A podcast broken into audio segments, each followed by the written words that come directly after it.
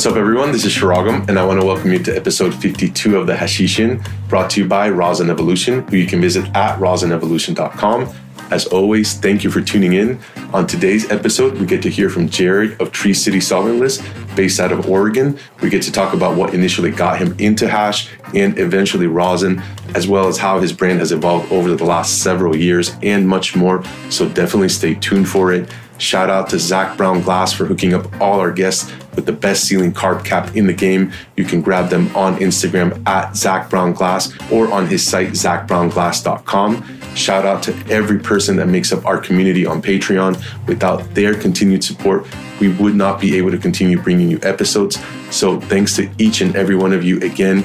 If you would ever like to support the podcast, get access to early releases, additional interviews, and more, you can do so at patreon.com backslash the hashishin. That's the hashish inn on our Instagram bio at the hashishin or on our website, thehashishinn.com.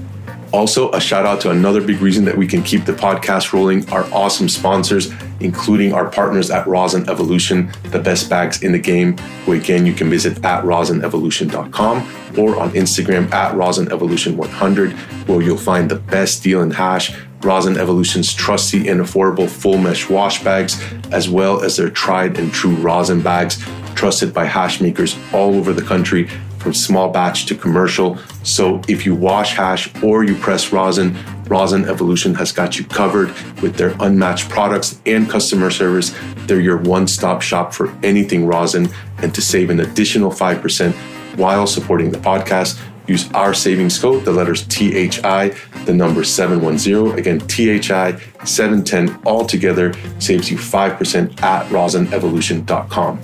Shout out to one of the true legacy glass brands, Toro, who you can visit on their site, toroglassgallery.com, or on their Instagram at toro underscore glass. They've been pioneering functional glass art since the early 2000s. They stay at the forefront of innovation, where their passion for cannabis and its resin has inspired them to create new ways for us all to consume it while maintaining their extremely high standards of quality. So, no matter where you are in the world, if you're looking for quartz or high end glass art that focuses on high end function and design, visit Toro at toroglassgallery.com or again on their Instagram at toro underscore glass. Shout out to our homies Hashhead Outfitters, who you can visit on Instagram at Hashhead Outfitters or on their website, hashheadoutfitters.com, where they focus on small batch, high grade clothing for hash lovers that gets you feeling extra cozy with that dab. I just grabbed another set myself because I find myself wearing my hasher sweatpants more and more. They're a perfect blend of quality and comfort. You can feel good in that the 100% cotton is sourced responsibly and you can look great in all the cool colorways they've been dropping. So if you're like me and you love to feel comfortable when you're chilling, check out our new friends who cater to hash lovers lifestyles. Again, on Instagram, Hashhead Outfitters, or on their site, hashheadoutfitters.com. Again, a shout out to Zach Brown Glass for hooking up our guests with my favorite carb cap in the game. Check out his V2 series and beyond at Zach Brown Glass or on Instagram at Zach Brown Glass. I appreciate you listening and I hope that you enjoy the episode. Welcome to episode 52 of the Hashish Inn. I'm your host, Shiragam Amir. Today I am stoked to be here with Jared of Tree City Solventless. You can follow them on Instagram at tree underscore city underscore solventless. What's up, dude? How are you today? Doing great, brother. Doing great. Super stoked to be here on the show with you today. Yeah, likewise, man. We were just talking about that right before we started. I'm always super thankful for people coming on and making time out of their busy schedule. So, again, thank you. It was cool to briefly meet you at the Smoking Jacket last year. You rolled through for a day with your fire garlic juice. So, it's nice to reconnect with you, man. Yeah, yeah, man. It was awesome. I wish I could have been around for the entire event that weekend, but the time that I spent there was just honestly the best event I've ever been to, been a part of. Thank you, man. It's a, it's a trip to me, and it's definitely not to, to plug the event, but yeah, we're stoked to do it again this year, and hopefully you can see like it all play out this year from a two day thing to a three day thing. But on that note, you know, on that trip, I believe you and your family were headed to like an MMA competition. A big jujitsu tournament, yeah the wife got me tickets for my birthday. Uh, that was the, the second day of the event was actually my birthday too. So we were out in Vegas and uh, it was crazy, man. They had like 68 competitors getting after it. It was a two day event too. It was it was wild. Is that something that you guys are into as a family? Yeah, yeah. Me and my wife and both of our sons all train in Brazilian Jiu Jitsu. And when did you guys start getting into that? So I started my son, he's nine now, my oldest boy. I started him in it a little over a year and a half ago. And I was just sitting there watching him train and I was like, damn, this is dope. I've always watched like UFC and stuff like that, you know, growing up. But uh watching my kid do it, I was like, this is this is cool. So after he finished up, he wanted to try out the wrestling class and uh I was watching the the adult jujitsu and I was like, oh man, if my kid's gonna get out there and do this, I gotta I got to step up and give it a go myself. So I I dipped my toes in it, and then maybe like a month later, the wife jumped in. So my littlest boy just turned he just turned four, so he did he didn't get a start until November. So he's only been doing it for a few months now. But we got the whole clan getting after it. Yeah, that's really cool, man. I definitely see that's part of your feed on your personal page. Like you're real active within the jiu-jitsu community. So I always find it cool to talk about what people are into uh, in their personal lives. It's funny enough, we usually save this like towards the end of the podcast, but I think that's a pretty present thing in your life. So it's cool to talk about it a little bit. Another thing that I've seen in regards to that is you're actually like sponsoring through Tree City, maybe some people that are doing jujitsu or something like that. Yeah, yeah, man. I've had I've had the opportunity to sponsor a couple professional MMA fighters for uh, Bellator for some local organizations, and then also a few jujitsu players for uh, Combat Jiu-Jitsu Worlds back just a few months ago. I've been able to meet a lot of really cool people, and uh, the overlap between the cannabis community and the jiu-jitsu community is actually a pretty big overlap that I wasn't aware of at first. So it's it's been really cool to be able to kind of co-promote both ways. You know, it's it's it's been helpful for them and it's been helpful for me, and it's cool so maybe like kind of a weird topic, but what role do you see like cannabis having with people that are into jujitsu and that overlap? Do people, for example, like yourself, maybe do you consume cannabis before getting into it, or what's your style? Yeah, man. So me personally, I love I love getting lit right before class. Like I'll take I'll take a few few dabs right before I get in the car, and then I'll also be hitting the pen on the way there. Get into class. It, I don't know, man. It's I would think that it would slow me down, but it honestly just kind of loosens me up and makes it just so much more of an entertaining experience. Like you got to, I mean, you got to be able to take it for what it is. It's a couple, it's a couple guys rolling around on the on the floor in spandex. So I mean, like if you're not laughing at it, then you're not doing it right. So I just like getting stoned and going in there and playing around and having fun, man. Take turns choking each other out, and it's really, really cool. Actually, like I've met so many, so many intelligent individuals at the gym and just like some really cool friends that uh, I don't think I ever would have met had I not taken that opportunity. And on that note, uh, when we spoke last time, you told me you feel like at this point in your life, you're like at the best shape in your life. Do you feel like this is part of that? Oh yeah, absolutely, man. Like I grew up playing sports my whole life and I was always I was always fit, skateboarded for 15 years, but like getting into this gym and just seeing how like uh how, how, how do you how do I want to put this like uh how fragile I was, man. Like I've got these scrawny little nerdy looking guys coming up and just grabbing my arms and just twisting me around and choking me out and it's like it's it's humbling man it's extremely humbling to understand like how actually weak you are so like through jujitsu, I've started uh, doing like some some cardio and some strength training and stuff like that too. And then just obviously jujitsu is an extremely physical sport by itself. So through all of that, like I've really, really been able to dial it in and get a lot healthier than I've ever been, like physically, cardio wise, just like feel great, man. And it's awesome too because my kids are getting bigger. So being able to pick up my big ass nine year old and being able to wrestle around with him and stuff, it's just, it's awesome, man one of the really interesting overlaps that I've found, man, is uh, the law enforcement aspect at the gym, bro. There's so many cops at the gym, sheriffs, state troopers, city police, all these people. Like we were talking about, I'm sponsoring some of the guys at the gym, some of the girls at the gym. So it's like they know what I do. And there's like, there's never any kind of like weirdness. Like it's just bro, I never thought I'd get the opportunity to choke out a sheriff, but like getting, you know, getting to get back control and strangle a sheriff is a pretty cool experience. And then for there to be no repercussions, whew, that's a cool feeling, man. Yeah, that's definitely unique, man. That's uh, really funny and, and interesting at the same time. Speaking on what you do, part of the reason you told me you got into hash is because early on you found out that you had asthma and you know correlating that to obviously playing sports growing up and stuff can you tell us a little bit about your trajectory not only smoking weed but how that developed for you into hash basically yeah yeah yeah so my whole life growing up I, I started smoking weed at a really young age like uh, my, my dad was heavy heavy smoker and my sisters and my brother were too so I was introduced to it at a young age and I didn't necessarily get affected by it at that point. But by the time I was like 14, it really started like just breaking down my breathing. I started having asthma attacks and getting hospitalized right around 14. So at that point, I didn't necessarily want to admit that it was the weed. So I would keep smoking and keep dealing with it and just medicating with inhalers and stuff like that. But by the time I was in my 20s, I was realizing that it was just like really, really bad. So I tried to like, I tried to uh, tone down on the smoking a little bit. Really didn't like that with my anxiety and stuff like that. So went back to smoking heavily. And then by that time, I started hearing about shatter and dabs and dabbled in that a little bit. But honestly, like at this point, it was still pretty, pretty brutal tame soup. So like that was even worse.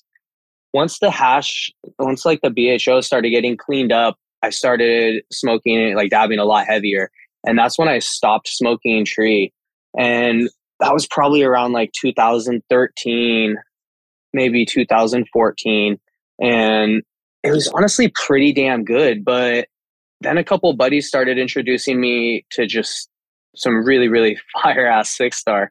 And I was like, whoa, all right, this is this is like clean, clean on my lungs. Like this is giving me no problems breathing. You know, like I'm coughing, I'll always cough, but like it's not giving me any kind of restriction. It's not breaking me up. So I started smoking hash, but once I figured out I could press it into rosin, I found that that shit's even cleaner for my lungs. So like I've just slowly been like refining the smoke little by little. Like and not to say six stars ever been like bad but it's a little more charry on the smoke. So it's like it's definitely i feel it a little bit more as a sensitive smoker. I'll always love six star you know like rosin for me is just like that's my daily. I smoke it all day. I'll smoke two three grams a day no problem and like i barely touch my inhaler ever. Like i'm working out six days a week like barely ever touching my inhaler so like the the regimen that i'm on right now is just like i feel like it's just working for me and my body super well the pollen outside kicks my ass more than smoking rosin does. Yeah, depending where you are, it definitely could do a number on you, man. The the allergy game is strong for sure. Bro, up here in the Pacific Northwest, it's absolutely brutal. This year specifically, like we're we're breaking records up here. Yeah, but the, it's interesting that like you know the the rosin you feel is even lighter on your lungs if you want to say it that way. Do you exclusively smoke rosin at this point?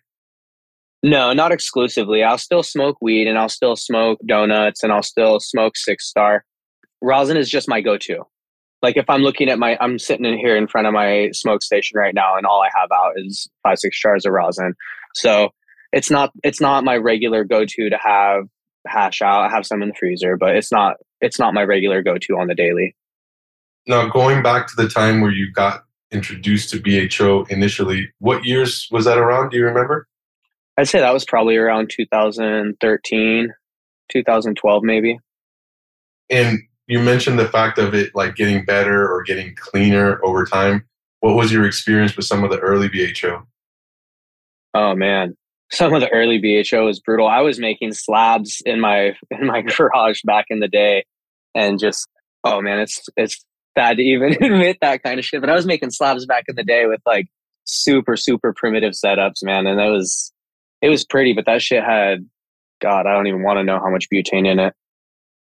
So by the refinement process, do you mean more so like people figured out how to do it more proper where there wasn't as much butane, for example, retained? Yeah, yeah, absolutely. Uh, just as far as like the the technology advancements over the next couple years alone, were just like huge, like switching out to Across Internationals and shit like that, and getting it back and all that good stuff, dewaxing. Like the early the early days were dark, dark days, man. And being from the area, how did you see people like kind of develop over the last, let's say, 10 years? Let's say that was 2013.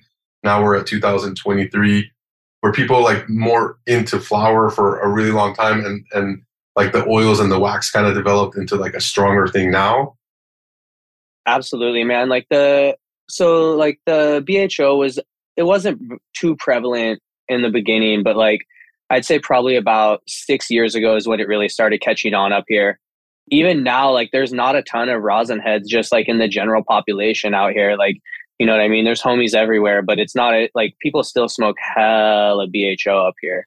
Like if you're just like out, you're out at the lake and you're hitting the, you're hitting the rig, you're hitting the Puffco and someone comes up, they're asking what kind of wax you're smoking and they're asking what kind of shatter. It's, it's pretty rare to have someone come up and be like, yo, yo, you smoking solventless? Like it's, at least out in the wild. You, if you're at events and stuff like that, that's a whole nother story. Yeah, and I find that that's you know based on who's there, right? So at events, there's certain kind of people with certain kind of interest, and if you're there, they're probably interested in similar to what you are, maybe. And outside, like you said, in the wild, it's just like this general public, and it's a very different consumption pattern. I feel like within them. Yeah, yeah, absolutely, man. Like if you walk into a bunch of dispensaries around here, you're going to see everyone is focusing on like the high THC product and they're focusing on what's on the bottom shelf. There's not a ton of connoisseur style shops in the area.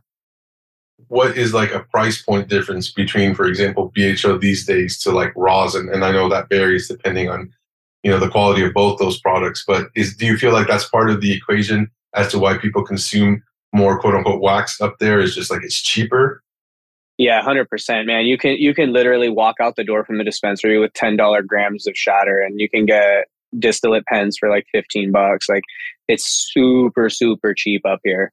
There's so well, and a, a huge part of that is on the recreational market up here. Like there was a huge oversaturation of producers that were just growing humongous amounts of outdoor cannabis, thinking it was all going to sell after there had been like some really high market spikes and then everyone oversaturated the market at the same time. And there was just you know hundreds of thousands of pounds of, of herb being dried and being processed. So all that came in at the same time. All of it got flooded out and stuff just started dropping drastically. Like there was a point where BHO was selling for like $60 a gram at the dispensaries live resin for more than that. And then just out of curiosity for example like a rosin i know you may not go into dispensaries a bunch for that but what is kind of a price point around your part of the Pacific Northwest? So right around here in the Eugene area, there's a decent uh, variation in price, just like based on the hash makers and stuff like that. But it's it's typically going for like the higher tier rosins are going to be around like sixty dollars a gram. Some of them are up like eighty dollars a gram, and then uh, you can definitely get like there's a lot of cats who are just like starting out on the market that haven't had a chance to make a name for themselves that are doing like even like 30 35 dollars grams of rosin i've seen for for some full spec and stuff up there. Uh, just for like a little more comparison to like when the shatter was back in its heyday at like 60 70 like the few producers that had rosin on the market were almost up to $100 a gram at that point too like it's nowhere near that now though it's dropped substantially. Yeah it sounds like almost like a sliding scale like once there's overproduction of one, there'll likely be more production of the other. And so the more there is, I guess, the less valuable it could be. Yeah, I think that's the way it's been seen. And then once once a few of the manufacturers started to make that drop, a lot of other ones kind of just followed suit without without wanting to risk a, a secondary collapse in their so to speak in their market. You worked for dispensaries for a while, right? Like what years were those? So I started working in the dispensaries. My first one, I think, was probably 2016, I'd say. Maybe, uh, probably 2015, 2016, right around then. And I was working with those guys for about two years. And then I got offered a different spot at a much better dispensary that had a, a lot of really good qualities about them. And they had a really good, uh, just like a really good reputation in the in the industry for having really compassionate owners that were taking care of all their patients and like they started with with a patient being one of the owner's wives and just really built off that and had a really really good reputation in the community so i jumped over with those guys and and uh, started bud tending worked my way up managed bounced over and helped start at a new location for them, managed product intake. Actually, did the first collaboration with those guys for the first recreational rosin drop in Oregon. I want to say that was in 2019, I think. No, that was that must have been 2018, I believe, because that was just months before I ended up quitting. Actually, they ended up getting some investors and having some really poor business decisions, and uh, they didn't have those same quality outlooks for their patients, and kind of dropped a lot of their patients and didn't continue the patient program. And changed a lot of the aspects of their business, and one of those was the kind of changed up the agreement we had on that rosin collaboration, didn't compensate me for it. And it kind of signaled for me that I needed to just focus on myself and really just jump into what I wanted to do head first. That was that was when I started Tree City was when I quit when I quit working for TJ's. Do you feel like for example having gone through those different experiences from being a bud tender to kind of, you know, moving on and then working through other positions has that carried over at all to Tree City? Like, has that helped you in any way? Whether it's you know getting to know people and what they want, patients or their feedback, has it helped? Absolutely, man. Absolutely. So, like, I would say in a few different ways, it's really helped me out. Primarily, like, bro, I'm a fucking head. Like, I'm like I got a job at the dispo because I wanted discounts because I smoked so much and I was at the shop so much, man. Like I I love nothing more than smoking high quality cannabis. Like that's just that's above everything else. Like and I feel like that's what in my opinion makes Tree City solventless fire is just that like I'm not putting a product out there unless I would personally want to smoke it and I do smoke it. So like I know it's good product going out to these patients and stuff like that. And like in addition to like just like really being able to build my palate through working at dispensaries and getting some fire and meeting growers and working meeting different med patients and med growers and like just spreading that web. Like you kind of mentioned like being able to communicate with patients and figure out what people need and what can actually help people out man like it's not just about making fire solventless but it's also about helping patients out and stuff. Like one of my first patients was a neighbor who had cancer and we I was able to help her out for a couple years. Uh, so actually, I was able to help her out with it with the help of TJ's at first, and then when they closed down their programs, I continued to help her after that. And she ended up being able to get through all of her chemo and shit that she was going through, and like she, all the solventless, all the edibles, like it was killing it for her, and just like really, really helping her out. So like being able to make those connections and and help people is just like dude, I, I I've cried talking to patients on too many accounts, dude. Like, it's just like literally the coolest thing in the world. And like, I've definitely got soft after peanut pear, and I cry about a lot of shit. But like, like, dude, like helping someone actually change their quality of life with the plant is like the dopest feeling in the world. Like knowing that you did change in someone's life. Like, there's nothing like it. So like working through the medical program back in the day before recreational like that absolutely put me on to like that feeling from an early point. Like I knew I wanted to help people. I knew I wanted to make fire. So like that was a really, really important part of working in the dispensaries. Cause like, you know, before dispensaries, like I always sold fucking dove sacks and shit like that. But like it was never about a patient. Like it's just about making a little bit of money and smoking for free at that point. But like when you're actually like when you see it from a different perspective and you get to help people, like it's just a completely different change of perspective at that point, and it really switched the mindset. I think this is an obvious answer, but do you feel like that mindset has helped kind of push the force behind what you're doing now? Yeah, absolutely, man. I think that it's really changed the mindset because it's really just pushed me to push me to always give 100% of the effort and really just try to bring a quality product to to the patients whether whether you're smoking for fun or you're actually smoking for a purpose like there needs to be quality medicine.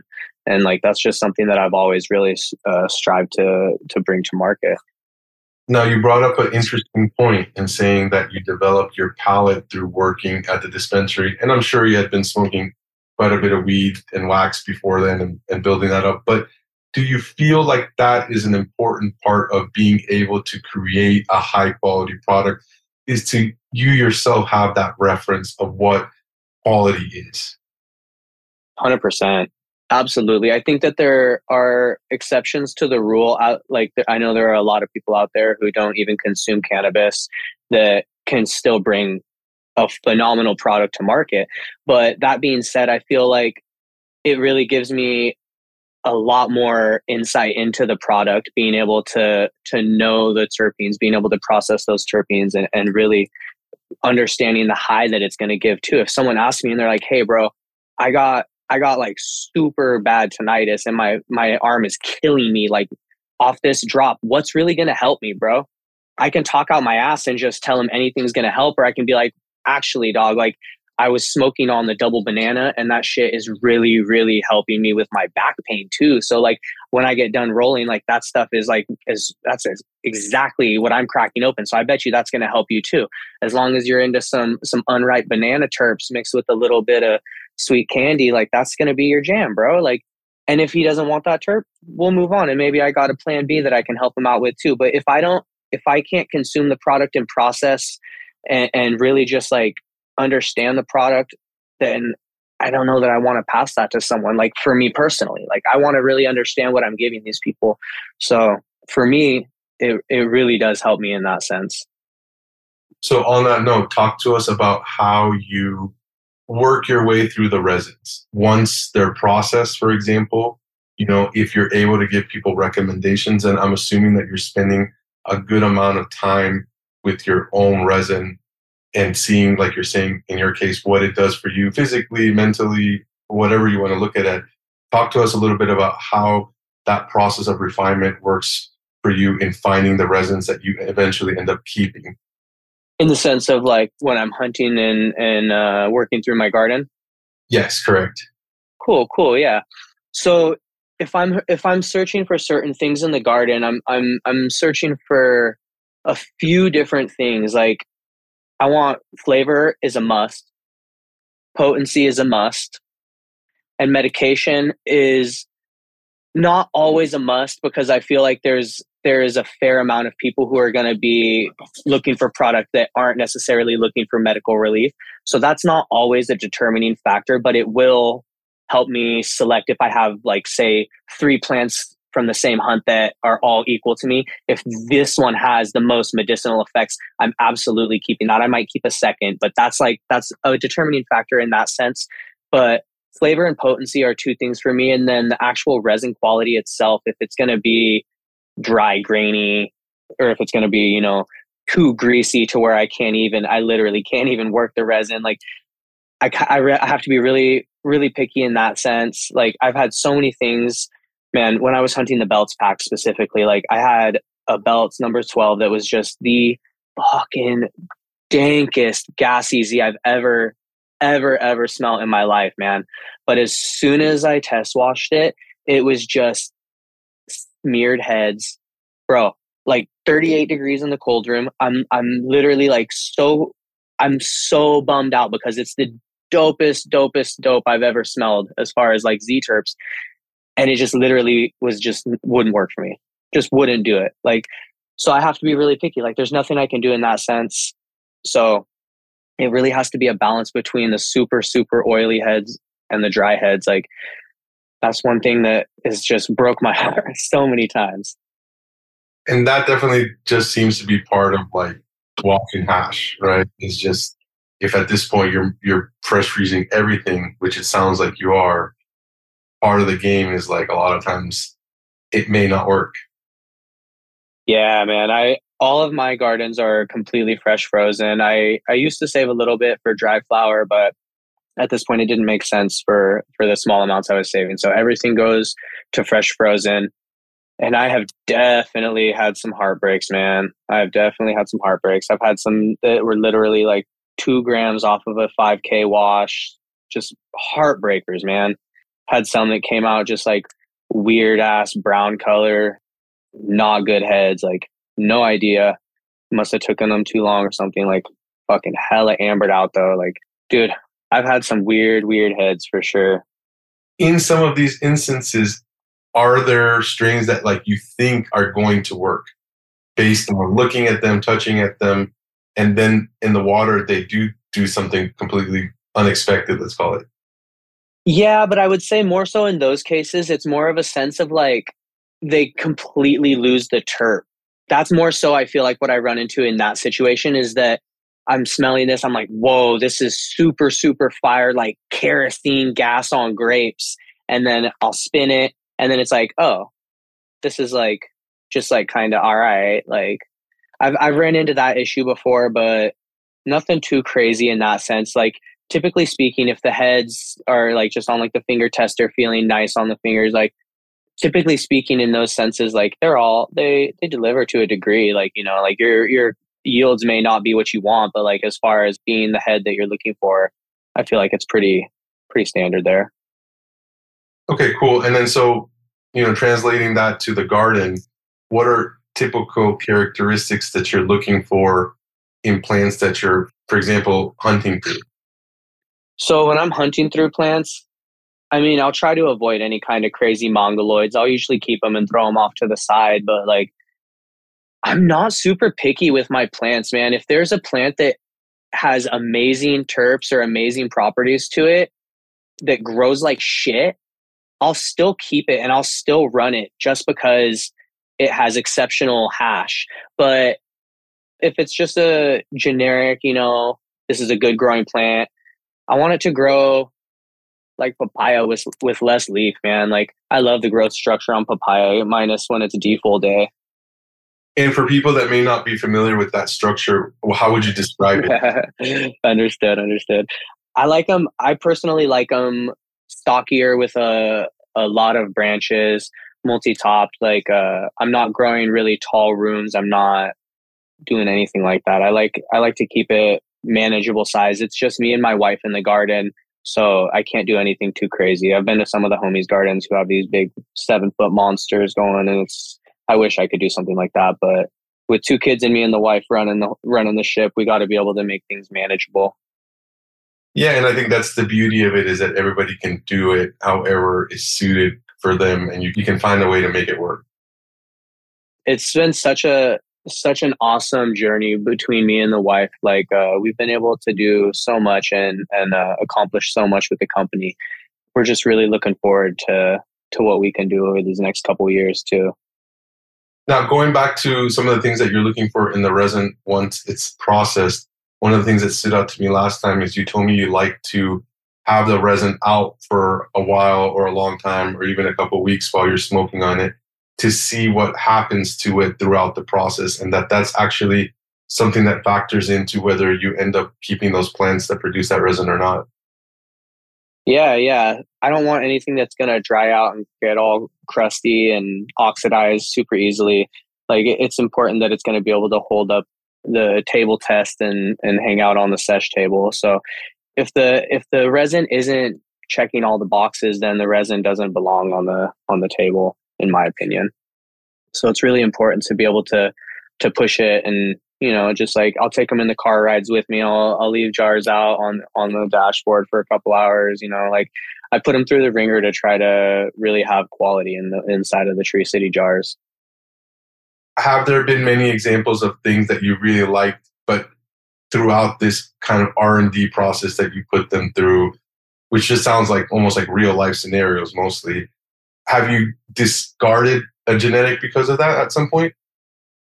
Yeah, there's a couple plants that a couple a couple of moms that I've had to get rid of just because I wasn't a big fan of how they stood up to the test, you know? Like uh I've got rid of a couple papaya BXs that I thought were going to be keepers. I really liked the terps on those, but they ended up just getting kind of almost like cardboardy, like the flavor, not the not not even necessarily the resin, like still wet, but like the flavor profile just like drifted away as as the jar sat in a nice sealed jar, UV jar, like, but it just didn't last. The flavor almost like vaporized off it. I can't think of the term, but uh, like off gas, like too volatile of a terpene.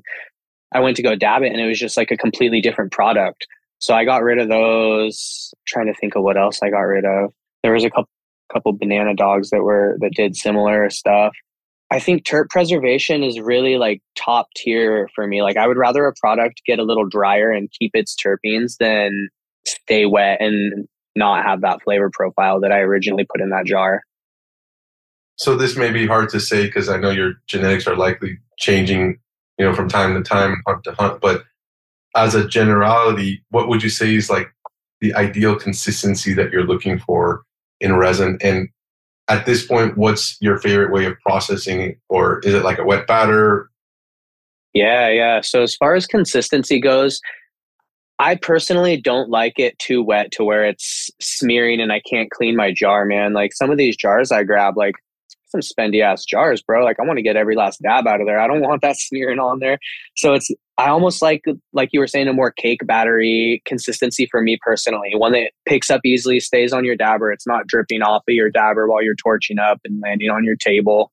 Also not dry though. I don't want it to be it's like it's a fine line, man. Like I don't want it to be dry to where it's also crumbling off the dabber. Like it needs to be able to stick together and stick on the dabber. Like just really, really nice cakey yeah, like everything in life, right? Most of the good stuff is is where the balance is at between these things.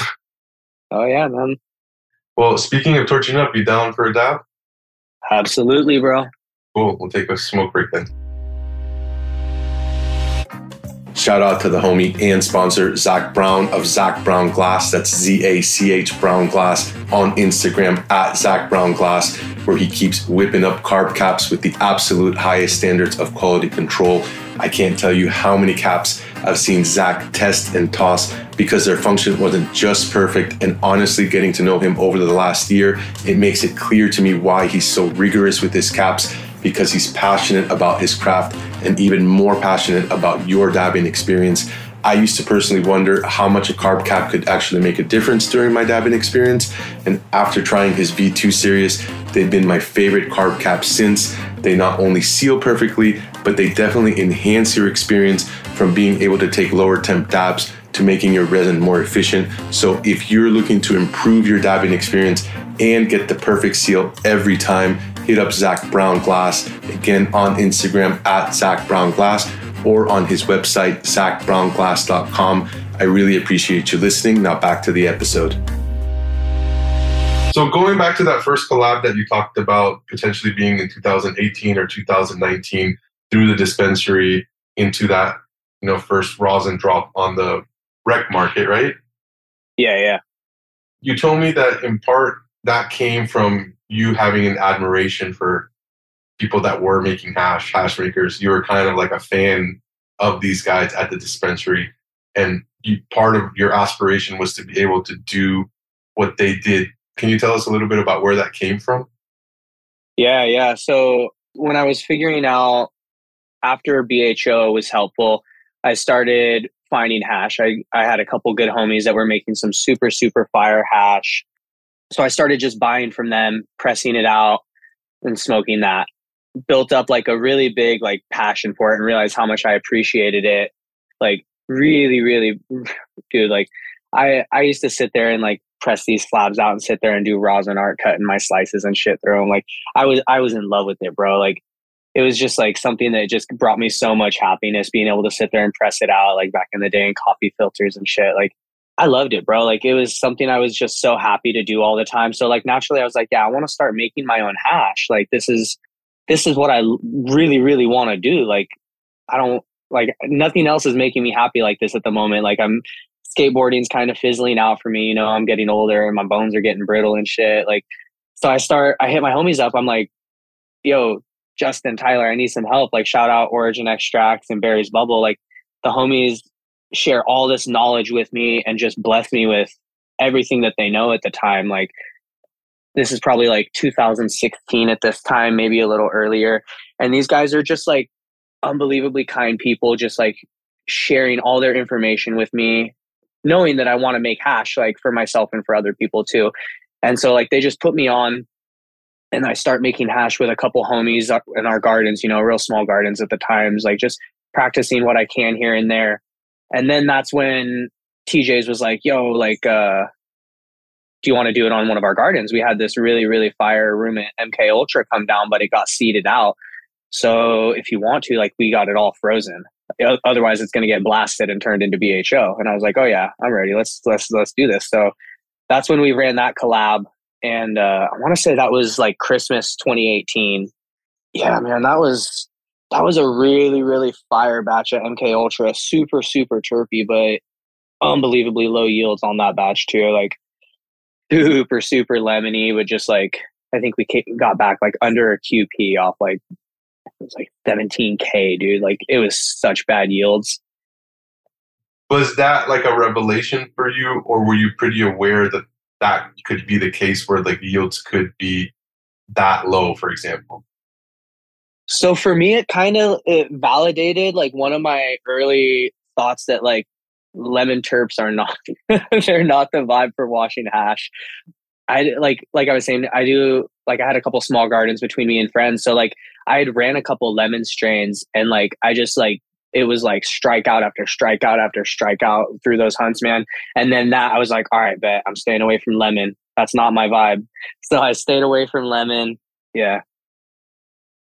Yeah, that's pretty funny and fair. So do you feel like at the time people were being a little more guarded, for example, with like information about how to make hash, or do you feel like it's gone maybe in reverse? Obviously, there's more information out there, but do you feel like people now are more guarded, if you want to say that, or is it the opposite?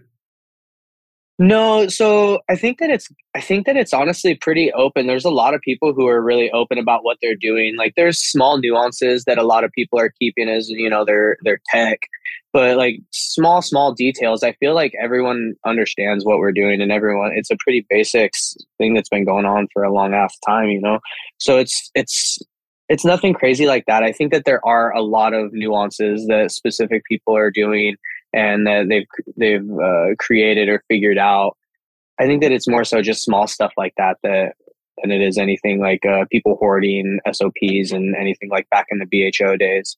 I feel like that's when it was really, really guarded and nobody wanted to share any information was when people were making BHO back in the day and it was a lot more dangerous and stuff.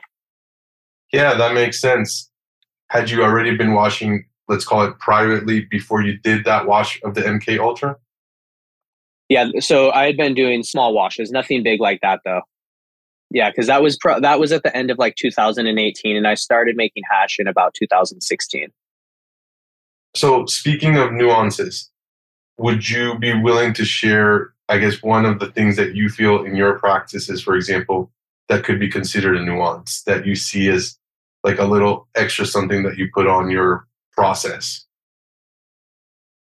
I would say probably the fact that I don't have like a cookie cutter wash method that I, as I'm like rehydrating material, I'm paying attention and I'm kind of like on the fly changing uh, like my rehydration times and stuff like that. And uh, it's not just, you know, throw it in, get going, smash through it. I would say that like that small amount of attention to detail, just because I do wash like really small amounts, like 6,000, 6,500 gram at a time. So like it's it's it's small batch and it's attention to detail in my opinion. Like i'm right there the whole time right you know paying attention to every detail that i possibly can trying to trying to make it as high quality of a product as possible. Would you say that in part that comes down to like observation being present and then the other thing it sounds like is like you're reacting to instead of applying like a sop like you said earlier or a certain methodology of like we're washing for this long, we're hydrating for this long. It's like you're more going with what the material is telling you. Yeah, absolutely. And if it if I'm doing multiple, if I have you know twenty thousand grams of, of garlic juice, so to speak, like I'm not gonna necessarily pay that attention every single time. I I understand what that plant is, needs for me, and I can so to speak, make an SOP and do it batch to batch like that. But yeah, on every single phenol, on every single different thing that I'm washing, like I'm going to be paying attention to that. And that's something that I feel like, and that's not necessarily just with rehydration too. Like I try to use that same methodology with, with every step of my extraction. So speaking of the garlic juice, I brought it up at the beginning because that's what you competed with mm-hmm. last year and that's still part of your stable. But interestingly enough, I believe it's the first strain that you actually hunted through with the specific idea of making hash with it. Yeah, man, that's that's my girl right there. I love that plant so much. Like I've gotten so many compliments from so many hash makers about how much they enjoy the smoke on that. And you're right, man. That is that is the first seed pack that I ever popped with the intention of making hash out of it, and and it was couldn't have been a better choice. Like it's amazing. Like I, I love that plant so much. What are the, some of the things you love about it? Man, it is a it's it's one of the only plants I've ever had that everybody enjoys it. There's nobody that's like, you know, you crack a jar of GMO and it's not even 50-50. You get a bunch of people who just don't even want to fucking smell it. But you you got some people who crack a jar of, you know, trop and then they're to feel the same way about it. But with the garlic juice, man, like I feel like even if it's offensive, they're dipping their nose back in for another sniff of that because it's just such an intense smell. Like it's so unique, and I've I've never had anything like it. I've had a bunch of garlic juice from a bunch of different producers, and like it's fire, but like it's I feel like ours is such a unique cut. I had I had three different phenos of that that I wanted to keep, but I just don't have the space for that, and I wanted to be able to keep hunting, so like I had to cut it down. Like it was such a fire pack, man. And I remember it was Oni and Harry collabed on that one, and then they re-released it, and it just wasn't hitting the same. I got a second pack of it and tried to find more, and it just wasn't. It wasn't as good. Like that first drop that they did of it, like there was some special juice in there, man. Like, oof. Would you describe it as like a pretty balanced blend of what you think of those two flavors? For example, the GMO and the papaya, or is it a blend, but then it creates something unique of its own so it, it's I, I like to say it's like a 50-50 blend, but it doesn't give it enough justice to say that because it's not your typical GMO blend. It doesn't have any type of like uh, dirty sock or anything like that. It gives it it's almost like uh I've had people like uh say it's like DMT, man. It's like shoot like burnt rubber, not halitosis, but like insane gas to it, like almost like kerosene and DMT with papaya on top and it's just so fire, man. Like the garlic juice is the goat for me. Like it's it. I love it. So you mentioned having limited space, and you also mentioned, for example, in this case, finding three phenos that you wanted to keep and having to scale that down to one, I'm assuming, because of the lack of space. How do you do that? How do you decide which one? So I ran it a couple times, ran them all a couple times at this point, indoor and outdoor. So I'd hashed them all a couple of times, indoor and outdoor at this point. So I'm basing it on hash yield, on indoor and outdoor at the same time. I'm basing it on hash yield, plant yield for biomass because it's all going whole plant fresh frozen. So plant yield, hash yield, ratio of what heads are being pulled from that hash yield to make sure that it's not smaller heads and then flavor, quality, and uh, just overall smoke at the end point there. But it's all coming down to it because I don't do any dry flower. I don't do anything like that. So it's it for me like it all comes down to the end smoke, the quality of that, and then how much the plant produces. If they're all if the end smoke on all three is exceptional, then I'm going to look at how much they're yielding on biomass and how much they're yielding as far as hash numbers that's less important to me. Uh, a lot of the stuff that I select doesn't, it, it wasn't the highest yielder through the hunt. It's typically the best flavor and the best medicinal effects for it and the best like uh, potency. Like those are the things that I'm really looking for on a hunt more so than the yield. You know, we can we can run GMO and we can run cookies and cream if we need some some yield bumps, but like I'm looking for things past that. And then uh, also like uh, something that I look for is like is it a plant that can mix? I like to do some cool mixes with with my washes. If I have, I like to do individual washes, and if I have leftovers, I like to do cool little mix washes. So, like, is it something that's going to mix well? Like, I've had I've had plants that just really didn't they didn't mix well. Like, it, it, they would bring weird weird nuances that weren't noticeable on an individual wash, but then they would like muddy it up almost on a mixed wash. So like small nuances like that, I'm kind of looking for on the selection tube. I'm picky, but I'm I'm really small too. It's I you know I don't have any of these big. I don't have a big ass farm or anything like that. It's a few small indoors, and then seasonally I'll do a couple greenhouses out back. On these blended washes, for example, it's always washing the material together, not doing like post rosin or post hash combinations? No, no, I've never been a fan of mixing it as hash and squishing it together or mixing rosin together. I've always preferred uh it's it's a more uh like a better blend if it's if it's washed together. In my opinion, it's just like completely. I don't know if it's the right term, but like emulsified. Like it's it's blended together well. I've always preferred to wash them that way. Okay, cool. So yields, because we always have to talk about yields. You mentioned a few interesting things here, like you're not going with the highest yielder. So let's go a different way about this. What is an unacceptable yield for you, even if the terps are amazing? Below two percent, man. Like if it's one and a half percent in my in my ninety bag, it's got to be exceptional. I'll keep it if it's crazy, like that. If the, the rainbow belts we were talking about, if it if that one had been at like a one and a half percent, I'd have kept it. But it was a half percent, so she's gone. 2% is honestly like my comfortable level of, of like what I would like to see. I, a lot of people are like 7%, 6% and all this. I'm like, I'm not, I don't need the like the biggest yields. Like as long as it's quality heads that are getting in these jars, like that's my main concern. And th- that's not to say that, that high yields are a bad thing. You know, I'll take, I'll take high yielding, high quality heads all day long, but that's not, that's not the determining factor for me. Okay, how many of those have you found, for example, through the gear that you ran? Have you found things that are super chirpy, super fire, and super high yielders? Not a ton of them, but yeah, I've definitely found a few. Rambutan, the garlic juice, oh man, the banana bucket. That one, the banana bucket and the banana pez, both those phenos are super fire of the grease bucket. And those ones both yield really well.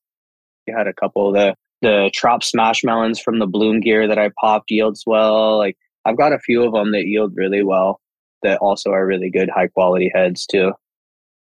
And by well, if you had to define it with numbers, what would that be? Like four plus percent in the 90U bag. Well, the 90 and the 120 together. Okay, that was one of my follow up questions is what is a yield to you? Or the better question maybe is what does the yield consist of for you? So I'm I'm only really calculating on my numbers, my 90 through my 149. Those are those are the heads that I really care about. So when you say 4%, it's 4% landing in that specific range. Yeah. And out of curiosity, what's the highest you've seen in that range? The highest I've seen in that range was some super, super full term GMO that was it was just over six percent in the ninety bag. That one was super stinky. Going back to the garlic juice, you said part of the way that you figured out which one you wanted to keep is you ran some inside, which is I think your main thing, but you also have a small greenhouse that you run them outside.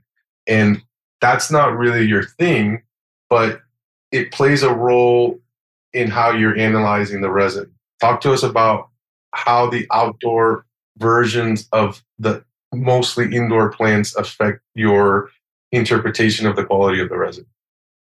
So, with all of my stuff that I'm growing outdoor, it's it's kind of dual suiting me. It's it's to see if the plant does grow well outdoor because I like to do a little bit of outdoor each season, you know. But it's also to to help me weed out a weak plant. If it, if I have a plant that's growing equivalent indoor, but then I put them outdoor and pheno A is outgrowing pheno B by 50%, then that's a superior plant to me if they're checking equal boxes along the way otherwise so it's not necessarily a deciding factor in the forefront but if i have if i have to weed these groups down i'm using these as aspects to look at it and make sure that they still have high quality resin outdoor that they're still going to have you know they're going to be terpy like I, I have to make sure all of these things because I do run a little bit of outdoor in my greenhouses. So I want to be able to make sure that I'm not going to, you know, throw a couple plants out here and get a completely different outcome than what I had predetermined. So that's that's more so what I'm using those for. Now, in regards to, for example, the quality of the resin, have you seen a difference between the outdoor versions and the indoor versions of the same plants resin? Oh yeah, oh yeah. I've seen it go in both directions too. I've seen some plants that I've hunted from seed outdoors that I bring indoors and it's a completely different plant just does not does not want to grow the same way it did before you know completely different tastes different And then I've also had plants that I absolutely love indoors and I'll bring them outside and it's just like, wow, this this space could have been so much better utilized. Like I remember running my AJ Sour indoor versus outdoor back to back, and I was just like, "What is happening here, man? This was such a bad decision." Like literally one of my favorite rounds of indoor I've ever ran, and then outdoor, I was just like, I was I was pissed, bro. I was pissed. So I'll just leave it at that. Like she didn't she didn't love the Oregon summer. So, do you feel based on this experience that there are genetics that are better suited for one or the other, and some may have that crossover? Yeah, absolutely, absolutely, and it's. I feel like it may also just be, if we dig a little deeper, it could potentially even just be that they're plants that came from a different region that are more reacting to the climate from my indoor, from my outdoor, because that's more so what they were actually bred from as like their land race genetic. It could be something something like that, and it could just be that plants really just hate indoor or outdoor. You know, depending on where you're at. You know, Michigan summers, Oregon summers, like it's all it's all different, man. So like it there's there's a whole lot of things that come into play in that sense. So like, yeah, I don't have enough information to really make a real educated guess on that, but I have a lot of guesses on what I think it could be. Yeah, for sure. And I mean, like I say all the time, I think all we have at this point is people's experience. And so it's always interesting to get people's outlook from people that are actually out there doing these things uh, and seeing the results and then getting their analysis basically on it. Yeah, the, the average people definitely don't see what we see. Do you ever use any of that greenhouse resin for the brand? Yeah, absolutely. Yeah, we have some really exceptional resin come out of the greenhouses. Not to say all of it's used for the brand though. There's a lot of resin that ends up getting completely just like, dude, I've tossed a lot of resin just literally into the compost. If it can't serve a purpose as making it in the jar, if it can't serve a purpose as helping patients who aren't picky, if it can't serve a purpose as making it for food grade, I've had stuff that doesn't check any of those boxes. And at that point, it's just literally going to the compost. Do you put the outdoor resin through a more rigorous trial than the indoor resin before it goes out in jars? No, it's it's pretty much the same. It's pretty much the exact same. It's going to get tested by me. It's going to get left out. It's going to get beat up. I have a few friends that I'll ask opinions from nothing out of the ordinary between the two though it's going to be the pretty much the exact same methodology when i'm putting it into the jars speaking of opinions you mentioned last time to me that you do have like a small group of people that you trust including your wife and yourself and some friends but that part of the reason that you trust it in part is because you guys are hash smokers and you're smoking a lot of high quality resin and that you value the opinion because of where it's coming from. How important do you think that is for people as like a maker to have people that can give you this feedback, for example, that you do value? I think it's priceless, man. Like if you have if you don't have true heads smoking your product and being able to R&D it with you and just sit there and just like hash it out and just talk to you about what's going on and be like this is smacking this is definitely not like this like why is this on the table right now bro? Like you should not be putting this in the jar. Like you know what i mean? Like there's there's so much that needs to be talked about before product is just put in a jar and sent to distribution and, and like it, it just can't. Like you have to be extremely adamant about what you're putting in those jars. Like it, it and for me like there's a very select few people that i trust on that level to like sit there and try these products i'm very very strict about what goes into my jars like this is a very small operation, man. Like it's it's it's very close to home for me and like I worked my ass off to get here. Like I don't want to put anything out there that's going to make someone ever pick a Tree City jar up and be like, "Oh, I don't I don't need to try this anymore." This doesn't this doesn't fit my smoking profile. Like if someone's like, "Oh, this is super fire, but you know, this is like a, a this is a different tier than what I want to smoke." Like that's that's okay. Like I, I can understand there's budgets, there's, you know, there's different terps for different perps. Like that's all, that's okay. But if, if someone were to grab a jar and crack it and be like, ugh, that would break my heart, dude. Like I would be so bummed out. Like I'm not trying to put out anything that isn't going to sit on my table and get smoked by me personally. And I know that I'm a very picky smoker. And I know I have a few friends who are also very picky smokers. So, like, passing jars to that crew is like, it's priceless to me, man.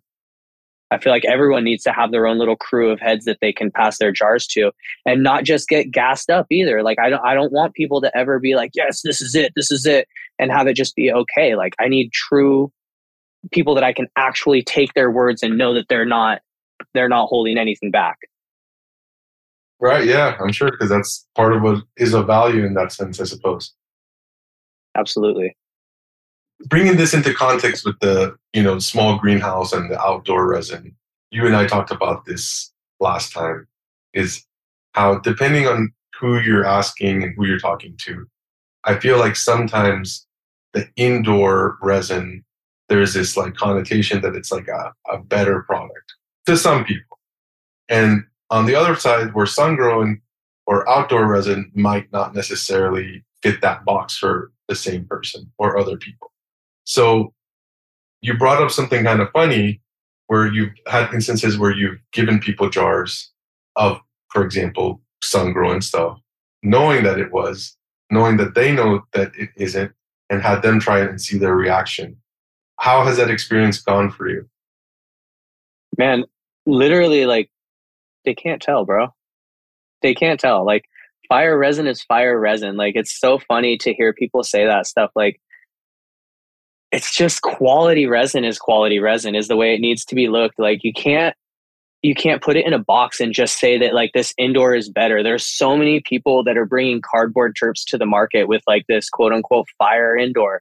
And like it's just not the same. It's just not the same. Like if you're growing resin, full sun, full term, you can bring the most fire product ever to the table. Like just the best. Award winning, full sun. But it can also be the opposite. You can bring that exact same quality from indoor. It needs to be how it's being produced. It needs to be how like how what's your attention to detail like what's your sop like how clean is this like there's a lot of stuff that comes into play and it's not just like was this grown inside of a building or was this grown outside of a building or was it grown in a greenhouse? Like it, it's not that simple man. Like there's so many people who are just absolutely killing full sun. So like my jars like i don't differentiate. It doesn't say full sun or it doesn't say you know greenhouse or it doesn't say indoor. It doesn't there's not a price variation because in my eyes high quality resin is high quality resin and it's that's how it's being brought like that's and that's that's the way i look at it and man if anyone hears this and they have a different opinion feel free shoot me a message and let's chop it up and let's talk about it because in my opinion resin is resin and it needs to be viewed as resin like you can tell me it's indoor, you can tell me it's sun. I, I love to have as much information presented as possible. That's valid information to have while judging it. But I'm not going to judge your sun grown resin more harshly because it was grown in the sun or think less of it because it was grown in the sun. I'm going to appreciate it for what it is and, and I'm going to judge it on what it is, just like I will from an indoor farm. I've had amazing resin from both places and I've grown amazing resin in both places. So I, I feel like for me personally, it's going to be the same when it's in the jar that's just the way it is in my opinion though yeah i think it's a fair opinion man and i mean likewise i don't usually put a lot of like personal thought out there but i've had great of both you know? Like sun sun grown resin sometimes can be like the best dude. It's super and super strong and then some of the indoor is is likewise. So i would say it's hard to say. I just it's interesting to talk about and see what people think about resin, you know, and where it comes from and how that correlates or relates to quality. One little uh, one little thing I can notice from uh, from hunting indoor and outdoor, I have thrown more genetics that presented themselves better outdoor than they did indoor. And because the majority of my growing is being done indoor, that's what I was looking for at the time. And I've, I have tossed more genetics that looked better and yielded better and tasted better outdoor than indoor than I have tossed genetics that did amazing indoor and subpar outdoor. So, I mean, it's just my, just my look at it, but I think I think the sun is unbeatable. I think that the sun is amazing, and as long as it's done well, full sun can be just absolutely phenomenal. Yeah, I don't do it, so it's hard for me to say, but it sounds like it's hard on both sides. They both have their own challenges and they both have their pros and cons. You know, outdoor, you, you have all the elements, and indoor, you have a lot of different other variables as well. So I think, like you're saying, either way, resin can be fire. Uh, it's just about the person doing it. And it sounds like you guys definitely go through, I think rigid is the word you, you use, a, you know, kind of thorough process to put out the resin that you feel needs to go out, regardless of where it came from. Absolutely. It's always going to be our main focus is just on the quality and and that's going to be something that we're going to be extremely rigorous about when we're testing and it's just something we're going to be sticklers about too. And I think what's the funny part is that comes from you just liking to smoke a bunch of weed and like liking to smoke good weed. And so that's you're almost like the person who's setting the benchmark for the quality of the product that you're putting out. Absolutely, man. Absolutely. It's got to be, it's got to check the boxes. If it can't meet the standard to stay on the sesh table, like it doesn't belong in my packaging. Like it has to, it has to, has to, has to be able to be up to that quality standard. Like if me and the homies aren't satisfied with it, not going to make it because at the end of the day, like this brand that I've spent this time building up, like that's a direct reflection of me. Like that's not anybody else. That's not the that's not the homies that are helping helping me sample these jars. Like it's a direct reflection of me. So like I would never want a subpar product to go out like that. Like it's just something that I just have to be so stern about. Yeah, I think I think that's pretty fair. You down for another smoke break? Absolutely. Shout out to our homies and partners, Rosin Evolution, the best bags in the game, who you can visit at rosinevolution.com or on Instagram at rosinevolution100, where you'll find everything you need to make rosin, whether that's the best deal in hash in their affordable and reliable full mesh wash bags, or in Rosin Evolution's high grade rosin bags, which are trusted by makers all over the nation, from small batch to commercial They've got you covered with their amazing customer service that gets you what you need when you need it. So if you press rosin or you wash hash, grab everything you need at rosinevolution.com. And to save an additional 5% while supporting the podcast, use our savings code, the letters THI, the number 710. Again, THI 710 all together saves you 5% at rosinevolution.com. I appreciate you listening. Now back to the episode. So, talk to me a little bit about naming phenos because when we spoke last time, you said you switched from giving them numbers, like sometimes people do, to giving them names. What's the reason? So, the main reasoning behind that is just a little bit better representation of what that pheno is. I was, so when I was doing it by numbers, I would have people confusing specific phenos with specific numbers and they would give me more of like what the profile was on it. And so then I was like, all right, well, if I just present these as what my profile is interpreting it as on the initial product review and testing phase, like I can get an easier review from from patients at that point because they know exactly what to call it and there's no confusion or transposing of numbers and it's just a lot more straightforward for me. So it does a little bit of disjustice to the genetic or to the breeder of the genetic but uh, I feel like for me and and for my hunting purposes and stuff like that, it's been super helpful to to just be able to distinguish a lot easier. So, for example, I believe one of the products that I've tried from you, which was really good, by the way, it was your banana pez. And yeah. that banana pez came from a pack of grease bucket. So yes, yes. I'm curious, like from that, I think you still have a couple different ones outside of that banana pez. How do you yeah. come to, for example, naming it banana pez versus what the other two phenos of that grease bucket maybe? So it's just it's just me having fun and really getting to to know it while I'm smoking it and then what my interpretation is and what the wife's interpretation is and, and we'll kind of sit here and brainstorm while we're smoking after the kids go down and stuff and just kind of look at our notes on what each one's smoking like and uh and it's it's just kind of a, a fun little time to get a get creative and come up with some fun names for stuff that really get to showcase what the plan is. Because breeders can name us some weird stuff, man. Like the Sex Panther. Oh, oh man, that one is so fire. But like Cannarado bred it as Garlissimo, which is just like a really weird name. And and anything with gar, garlic, people are really hesitant because they're like, oh, it's GMO mixed wash. Like I don't want that. So like, bro, people absolutely love the Sex Panther. And if I call it Garlissimo, like I can like see that like I got jars left.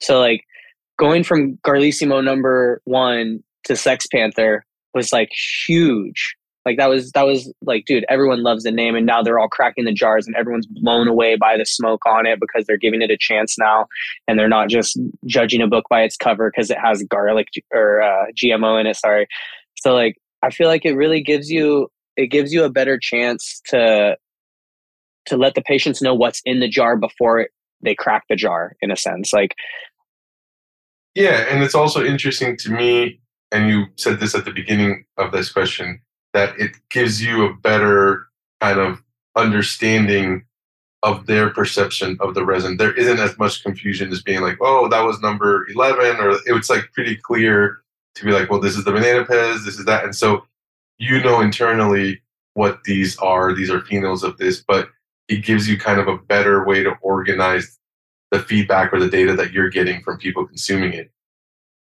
Yeah, exactly. And it's not that there's any kind of like secrecy or anything either. Anytime anyone asks, I always let them know exactly what things are, whether it be a mixed wash or a specific renamed pheno.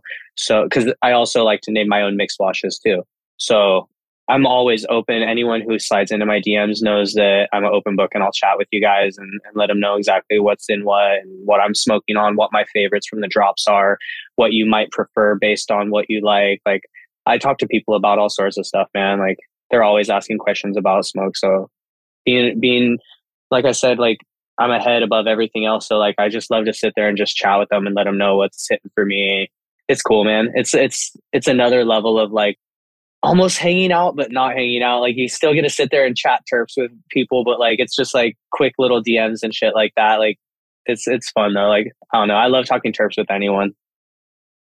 Yeah, that's cool. I mean, I think honestly, going back to like the live event thing, that's one of the things that I see people get a lot of joy out of.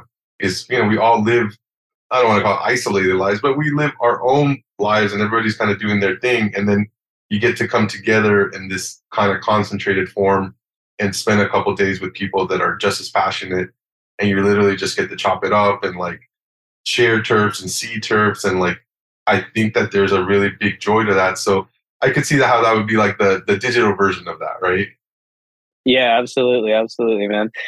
Being able to chop it up and and just like shoot the shit on terps is literally like the coolest thing ever, man. Sharing jars, passing jars back and forth, like it's like what I was saying about having that that close group of friends, man. Like being able to sit there and talk terps is like that's therapy, man. Like I love that. And then being able to do it on a level like you were mentioning at the jacket, like dude, that was just like that's therapy for the soul right there, man. That was amazing being able to sit there and talk to that many different heads and chop it up and pass jars around and smell jars. And it was just, it was such an amazing atmosphere, bro. Like, I can't wait to see what the future holds for that.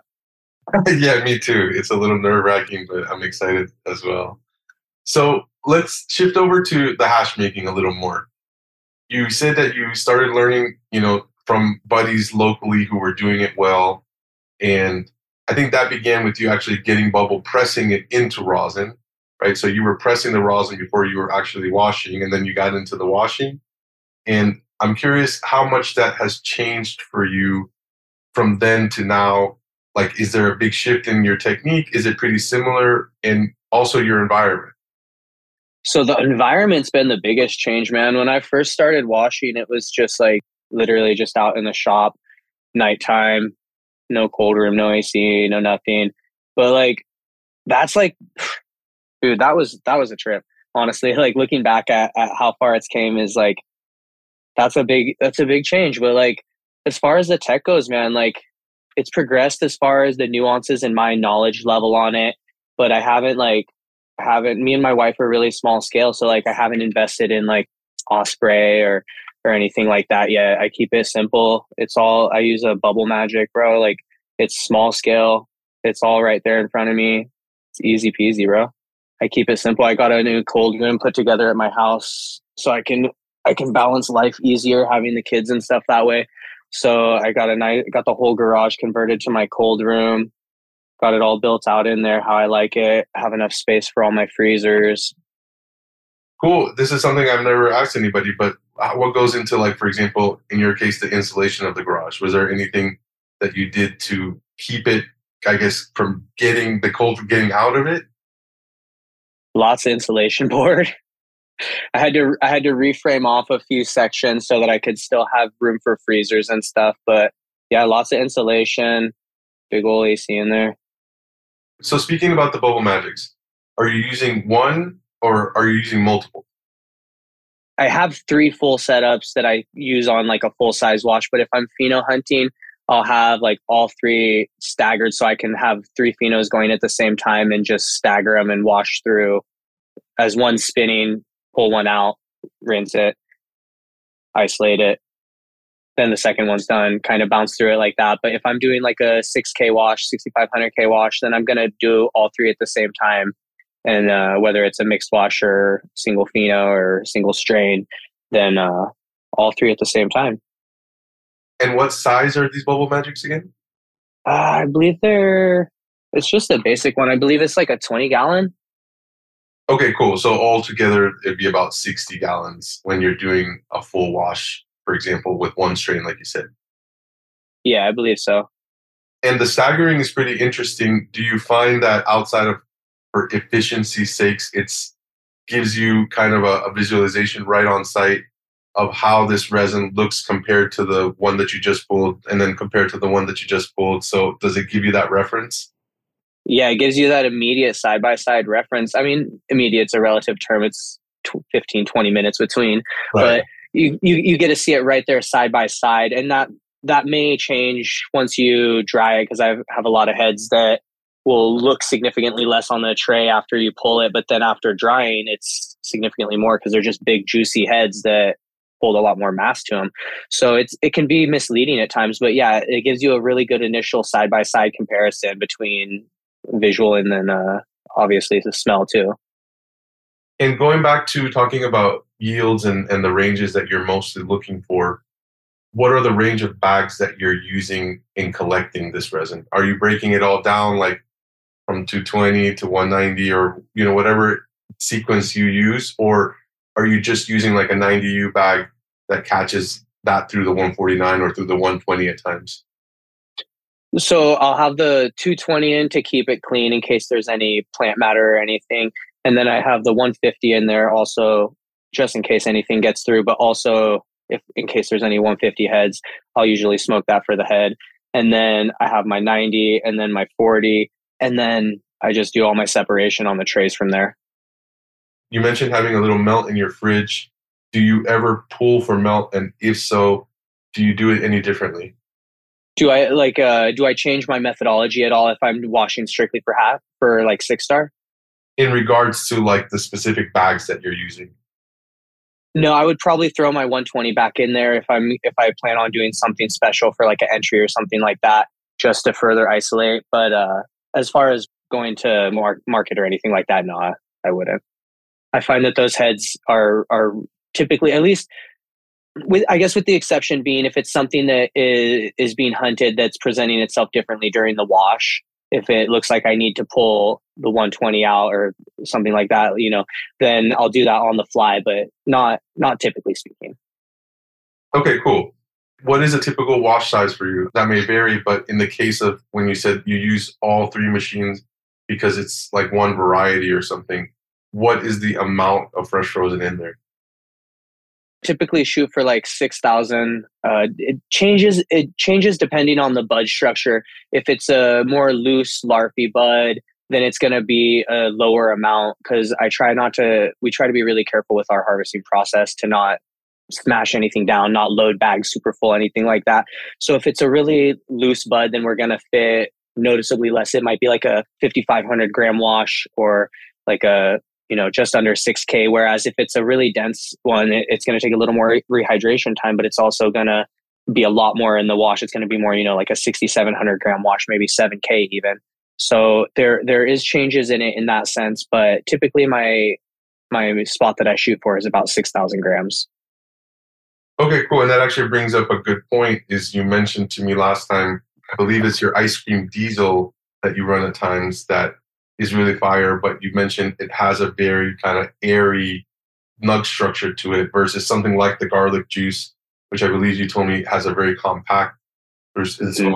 the the hydration point is interesting in that you know you feel like you need to hydrate the dense ones more. Do you also break down those denser buds more for the washes versus, for example, an airier or larfier one? Yeah, absolutely. When we're when we're in the harvesting phase, all of the really dense stuff is getting broken down into smaller smaller chunks uh, just to really expose the surface area on it more since it's so much tighter. The the same nug next to like the ice cream diesel of garlic juice is going to be twice the weight. So I, I try to break that down more to expose more of the surface area. And not to say that we're leaving big buds in there and washing. Like, you know, it's like the tip of your thumb is is typically what I'm going for on bud size. If it's something that's really dense, I'm going to take it down a little more than that to like thumbnail size. I don't like having anything big in there, no sticks, no stems. I'm really particular about what's getting into the wash. When you do the wash using all three machines, doing that one strain, do you collect these all like at the same time in the same set of bags, or how does that look? Yeah, it's I'm collecting them all sequentially and then they're all being isolated together at the same time. And in regards to your wash times or your wash cycles, what's kind of a typical look for you? So depending on on what I'm washing, some strains like uh, they'll get beat up a little bit faster, so I have to I have to pull them out earlier. But typically speaking, it's going to be a six minute spin for me for my first wash, and then probably about an eight minute spin for the second wash. But there is a little bit of variance in there if something on some of the real dense stuff, I've noticed I it, I'll give it a little bit extra on the second spin, but typically I'd say about six minutes and eight minutes.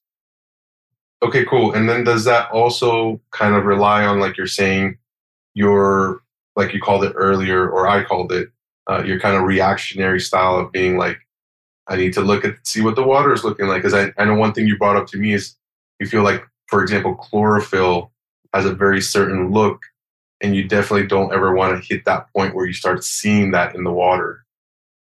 Absolutely absolutely. Very i like that reactionary term. That's a uh, i like that. It's uh it's exactly what it is though man. Like it's it's being aware of the surroundings and being aware of, of everything happening.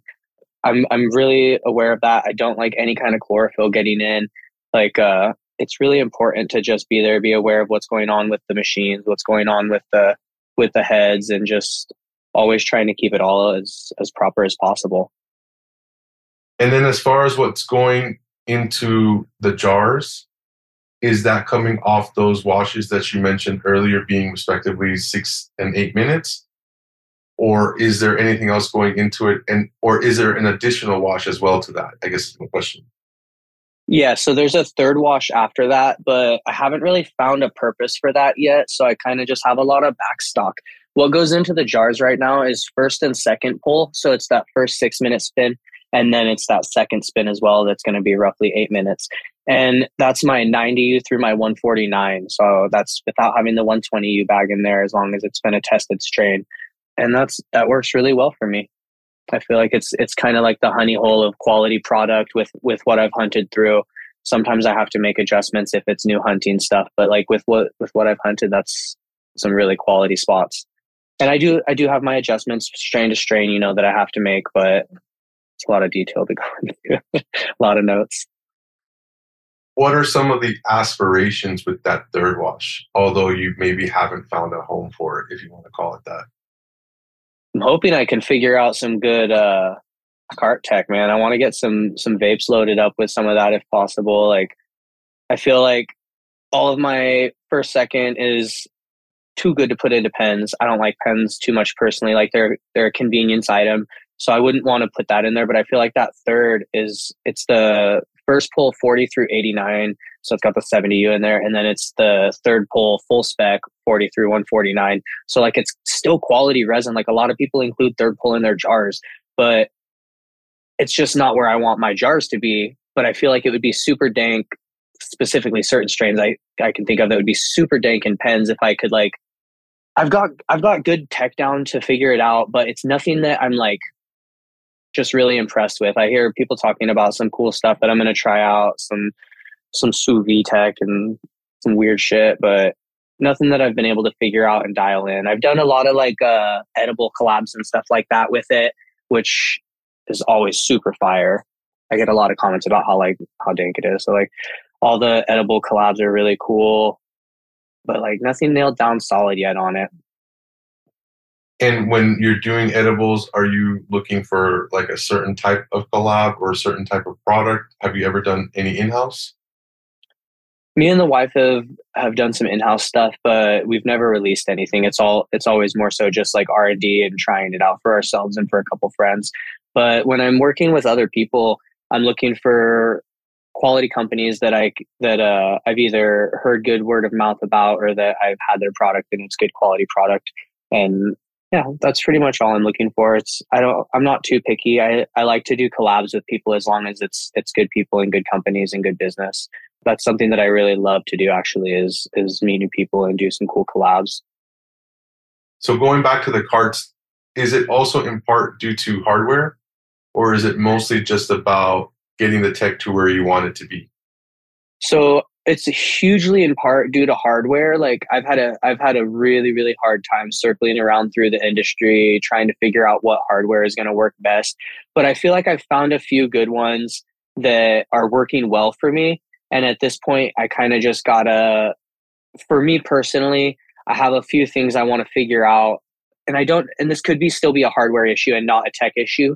But I feel like halfway through the pen, I'm getting like a, a burnt taste. And I don't know if it's on my end or if it's on the hardware's end, but it's something that I, I just can't bring to, to market like that on good conscience, knowing that like I'm sitting here smoking, dude. I'll smoke like six pens with me and my wife because they're super convenient right before we run into jujitsu. So like we always have a couple on us, and like it's it's just every single time, man. Like, and you know, I'm not trying to put anyone under the bus or anything, but like these little these pens are just like really, really like kind of, I don't know.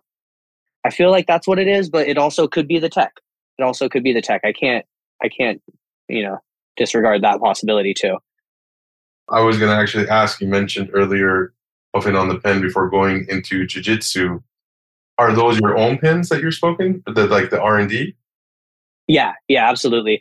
I so I pass a lot of them out to like random people at the gym hit me up for them. So I'll pass a lot to those people. And that's where it gets a little bit difficult because no one at the gym that trains uh, where I train is like on that level of smoking where like I'm going to use that opinion. Like, not to say anyone is like incompetent, but like I just wouldn't necessarily put their opinion up there when I'm making uh, product choices for the company. So that's something that has been like, it's helpful in the sense that people get the product and they can give me a review like, hey, this died on me halfway through or tasted kind of funny halfway through or something like that. But like, uh, I take that with a grain of salt. But there's also like a lot of friends in the industry and stuff like that that I can pass them to and get opinions from there. A consensus seems to be like the unit that I'm using isn't the greatest one. Like these, but I did get a new one that I'm pretty stoked to fill up a few on and try them out. I'm gonna load some garlic juice up into these ones, and and uh, I know I know the garlic juice smokes super fire, so I think that one should be a really good representation in there, and see how these new ones work out just because I've heard this hardware kind of scenario from quite a few people and people don't feel like it's quite there. I also want to put it into perspective maybe that a lot of the people that I speak to are focusing on this really high grade product like yourself. Right. And so I don't know necessarily that the hardware yet is being made for this really high grade material versus more, you know, generalized material to put it lightly, I guess. Um, so I wonder if at some point, yeah, the hardware will catch up with like the higher end, because that also becomes part of the high end experience, right? Is like the the product has to match the cart, and the cart has to match the product also. It really does. Like you, you have to be able to have it match the quality levels, or else it's an inferior product, and it's something that you can't really put out with good conscience. So, I feel like that's a perspective that I've never really considered on on the the cart race, and I feel like that is actually a really really good perspective, a really valid point that I hadn't looked into at all. I feel like there there certainly will be a catching up time because some people are doing it right with like portable devices like Puffco with their proxies and stuff like that and the peak. So like I feel like there is going to be a catch up point where the market hits and it's just going to be a frenzy kind of like when the Puffco dropped and there's just going to be these new devices that are available and everyone's going to have carts available in them. And and that would be a really cool time, you know. If you find out before me, definitely let me know. For sure. Do you use digital devices yourself? outside of the, the carts? Yeah, man, I, I have a little proxy and a peak. I, I use my proxy more. It's funny. I used to use my peak, but I never put water in it. And I would just take dry dabs out of it anyway because I accidentally, me and the wife were driving on a trip to the coast one day and I was hitting the peak and then uh, she got pulled over for speeding. So I threw the peak in her purse without thinking and it was full of water and dumped out. Made a big ass mess in, in her Louis purse and uh, she was not stoked about that. So after that, I've always been a dry dab guy when it comes to the peak. So when they dropped the proxy, I was just like, oh yeah, the Sherlock style, that's money. So I scooped that up and I use that constantly, dude. Like it stays in the glove box in my car. It's just, it's a staple, man. It's so convenient. It hits well. It's got good flavor representation. Like it doesn't burn the dabs up at all. Like I'll hit it on white mode even, dude. Like I, I take hot rippers on it and it's just still really good flavor representation. Doesn't get messy. I love it how do you feel like the effect translates? Is it for you? Can it ever be like taking a dab, or is it just like you said? This is a great convenient option for this, but if you had the choice, you would take the dab. Oh, 10 times out of 10, I'll take the dab over a, over an electric device. And it's just a, it's, it's a convenience device. Like you were saying, like it's really, it's really nice for what it is, but I would never reach for that over a rig and a torch. Like that's, the delivery is just such a smaller scale for me. Like I'll sit there and I'll hit like three or four of them in a row before, you know, I go into class or before I go into a competition or something like that. Like it's just it's a completely different ball game. Yeah, I feel I feel similar. I don't really use many of the electronics or any so the the dabs definitely get me where I need to be, I suppose. But they are certainly convenient for sure. I'll give I'll give them that. Yeah, absolutely. And I mean, if as long as you're looking at it in that regard, like they're they're doing the job. They're they're absolutely doing the job. Like I don't think they're there to replace anything, but they're just there to really uh, enhance the the smoke. Yeah, I agree. I also think it's definitely not like practical to be able to take dabs everywhere. So these things come in handy. On another note, I'm curious how your drying game changed because that's not something we really talked about at all. We've talked a lot about you know getting the material to that point where you're processing. But did you start air drying? Did you start freeze drying right off the bat? What was your experience? Freeze dry cowboy out of the gate man. I have i have tried air drying and it is far too tedious of a project for me to be able to do with the space that i have. I would love to be able to build out a bigger facility where i don't have my kids anywhere near it and do that but being as small as we are and operating out of my house most of the time, like one of my grows is at my house. My two greenhouses are at my house. Like I have my my uh, cold rooms at my house. Like it's it's small, bro. Like my kids are running around and stuff. Like I can't be I can't be leaving it out like that. Like there would be one too many times when I'd have to take a kid to Goodwill or something. Like just can't do that. Yeah, and so how do you feel like your freeze dryer game has changed, if it has at all, since you started? A lot less L's, man. Like once I figured out my tech, it really hasn't changed too terribly much. Like there's been small alterations to it and realizations that I need to make adjustments for specific things, but it really hasn't changed too terribly much once I actually figured out what I was doing and how to do it. I had some help from from Barry's Bubble and Tyler uh, Origin Extracts on that as well. Like hunting through that and figuring that out. You know, in the in the beginning when people were kind of that was one thing that actually people were being kind of. I know we talked about not sharing a lot of information. That was one thing when we were all figuring out freeze dryers. It was that was one thing that no one wanted to share the tech on once they figured it out. Like the homies did, but like we we couldn't just be talking online like we would on the boards or anything like that and like have anyone respond with like helpful information. So like it hasn't really changed that much though. What has been your experience with the hardware itself with freeze dryers? Good luck, bad luck, in between? Kind of in between. In the beginning, I had a couple units that were going out on me repeatedly. And then I up, updated to a pharmaceutical and I haven't had a single issue with it since. I'm gonna reach for some wood right now to knock on though. Yeah, man, it's been, it's been really good to me since. Cool. That's good to hear for sure. Yeah, I definitely understand why everyone has uh has all the horror stories and the issues. Like I had man, I had so many error screens pop up on me on my first machine, like detached detached shelves, like all sorts of stuff, bro. It just haunts my nightmares. But I haven't had any issues in quite a while. Cool. Well, let's hope it stays that way. Absolutely. You down for another smoke break? Let's get it. I'd like to take a moment to give a shout out to everyone who makes up our community on Patreon for allowing us to produce episode 52 with Jared of Tree City Solventless, and to give a special shout out to some of our top contributors, including the Real Cannabis Chris, the homie Big C, the Chile Relleno Burrito, Kevin of Lifted in Dina, Solventless AF and Rezon Reserve in Michigan, Garland in DC, David of Rosin Evolution, Nick the Intern, the crew at Heritage Hashco Mendocino, Macro Melts in SoCal, Meltwaukee J, and Terp Wizard in Michigan. We appreciate every single one of you. Now back to the episode. So we've talked about this in kind of roundabout ways, but let's talk a little bit about your cultivation and your cultivation practices and how those have developed.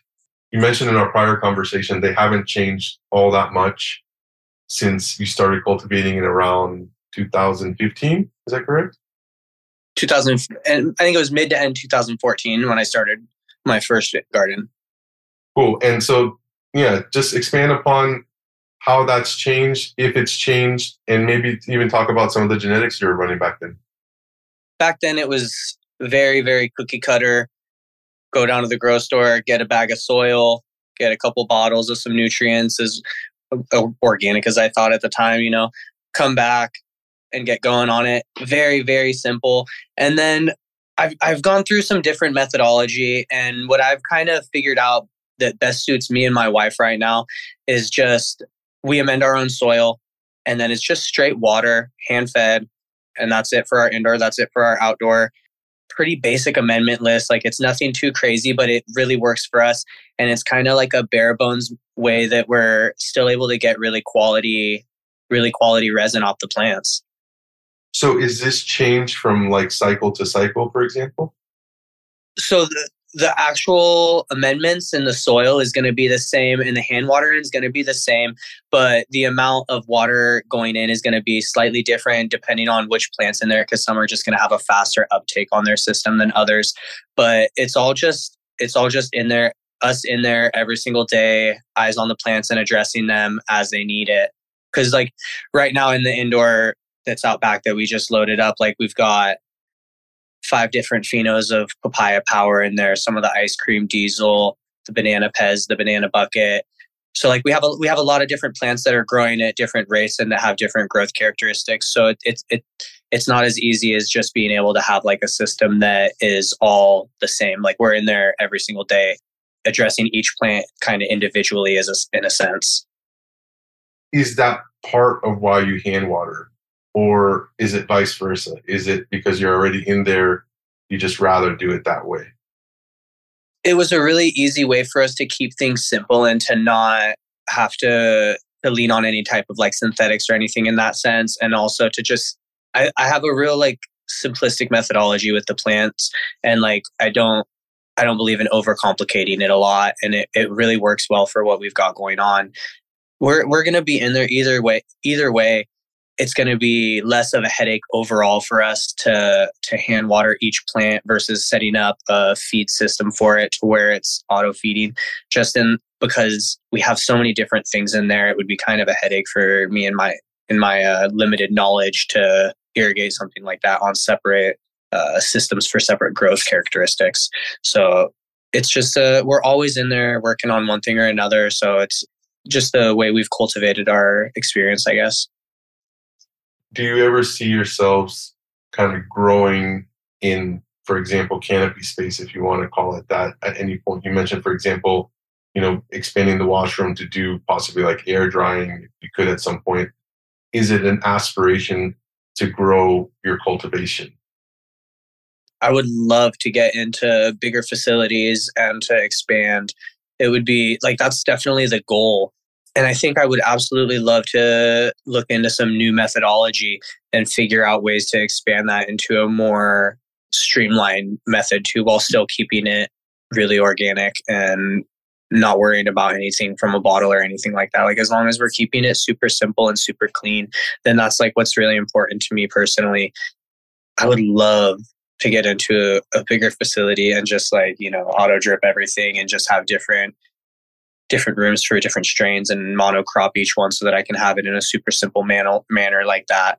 But for my menu, like it's a very small, all my washes are really small and my, I try to keep my menu, you know, like six, seven, eight strains on there at all times.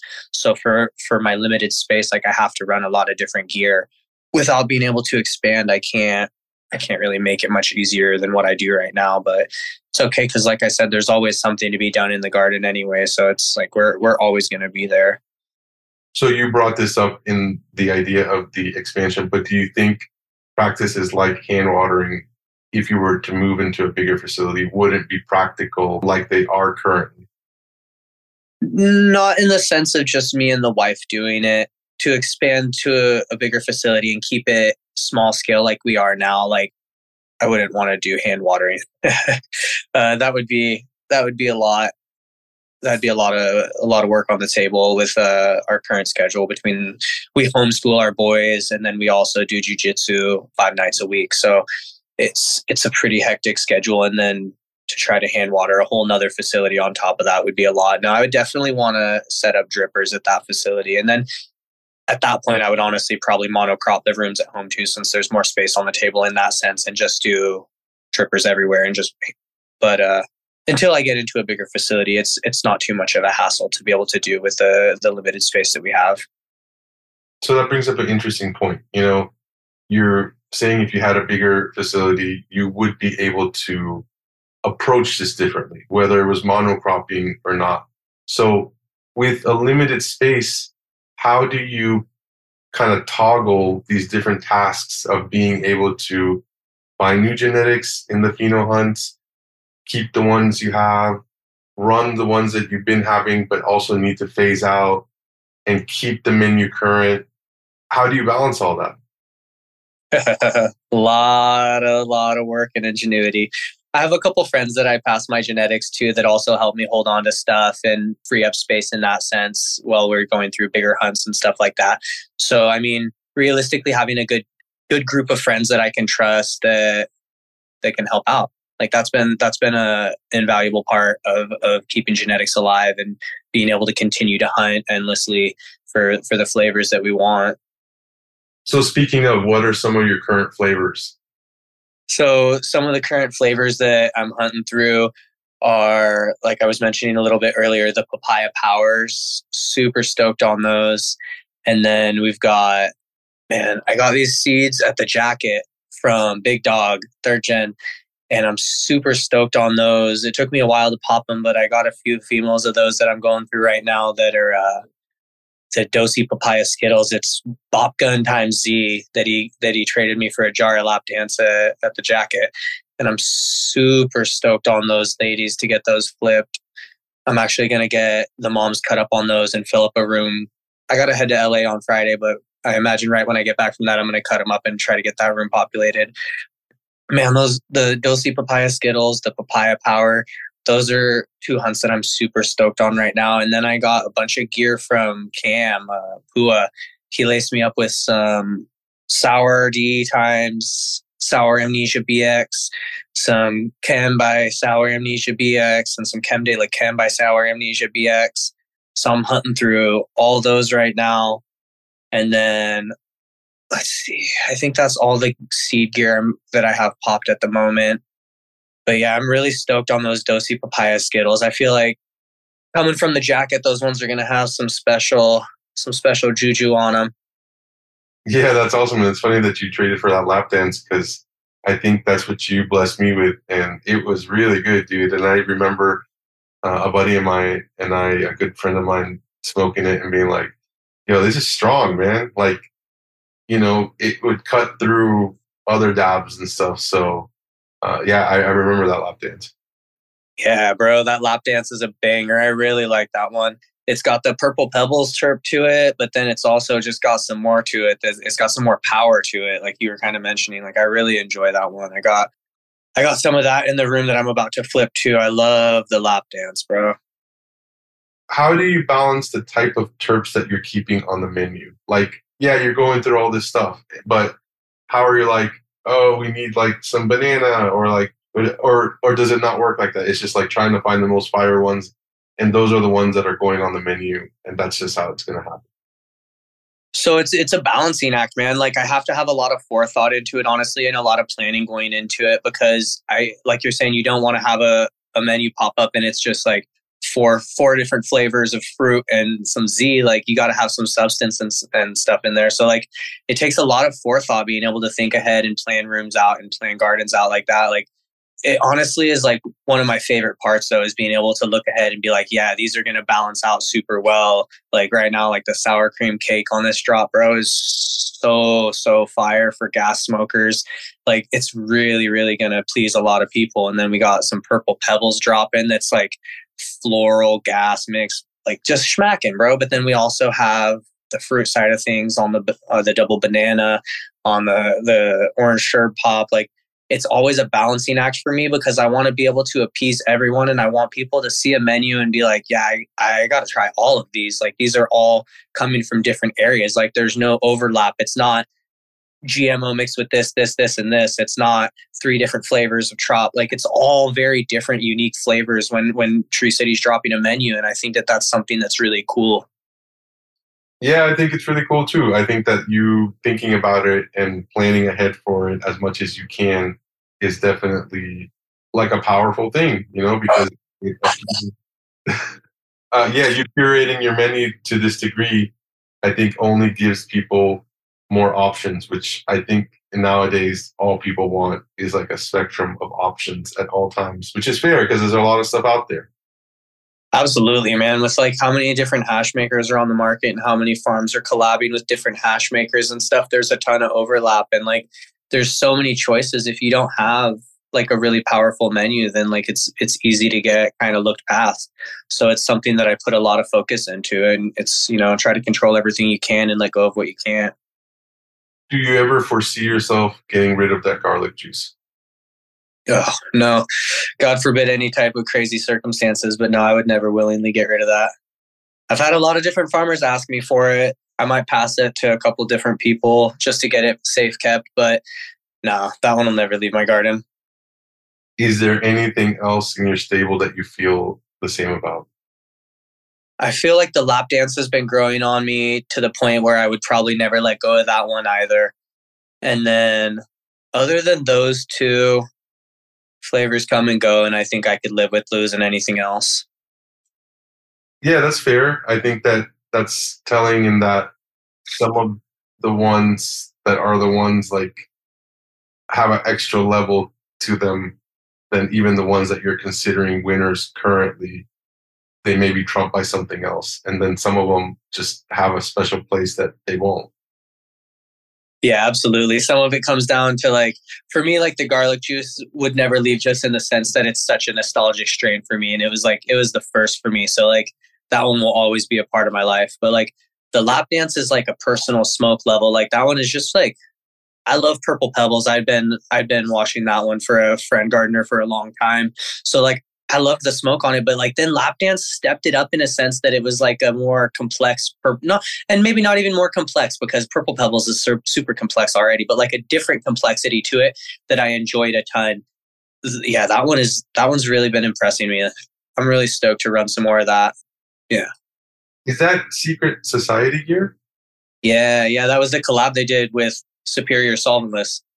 Okay, cool. That I guess that's where that Pebbles comes from.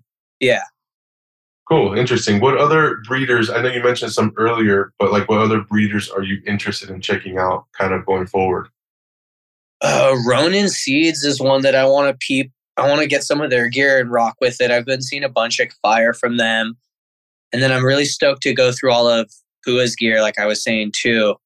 I was a little late on popping that for any of my outdoor stuff, but I'm going to fill a room with that. And I'm pretty stoked to go through all of that gear going back to the cultivation kind of randomly, just to understand with the amended soil, it's beds that are there all the time, but then round per round, you're adding amendments to it.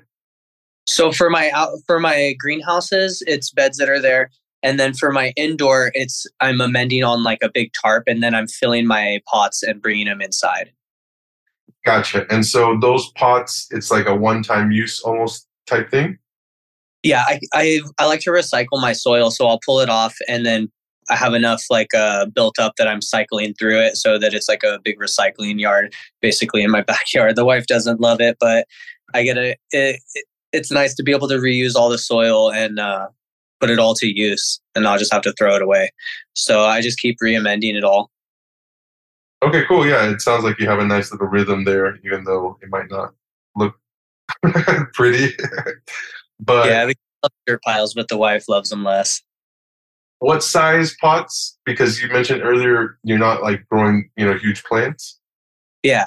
So for my for my indoor, I like to rock 10 gallon pots. Sometimes I'll go a little bit bigger or a little bit smaller depending on the plant. Like my garlic juice really, really goes like that one goes into beast mode, man. Like I'll throw that one in 15s and it just goes super, super hard.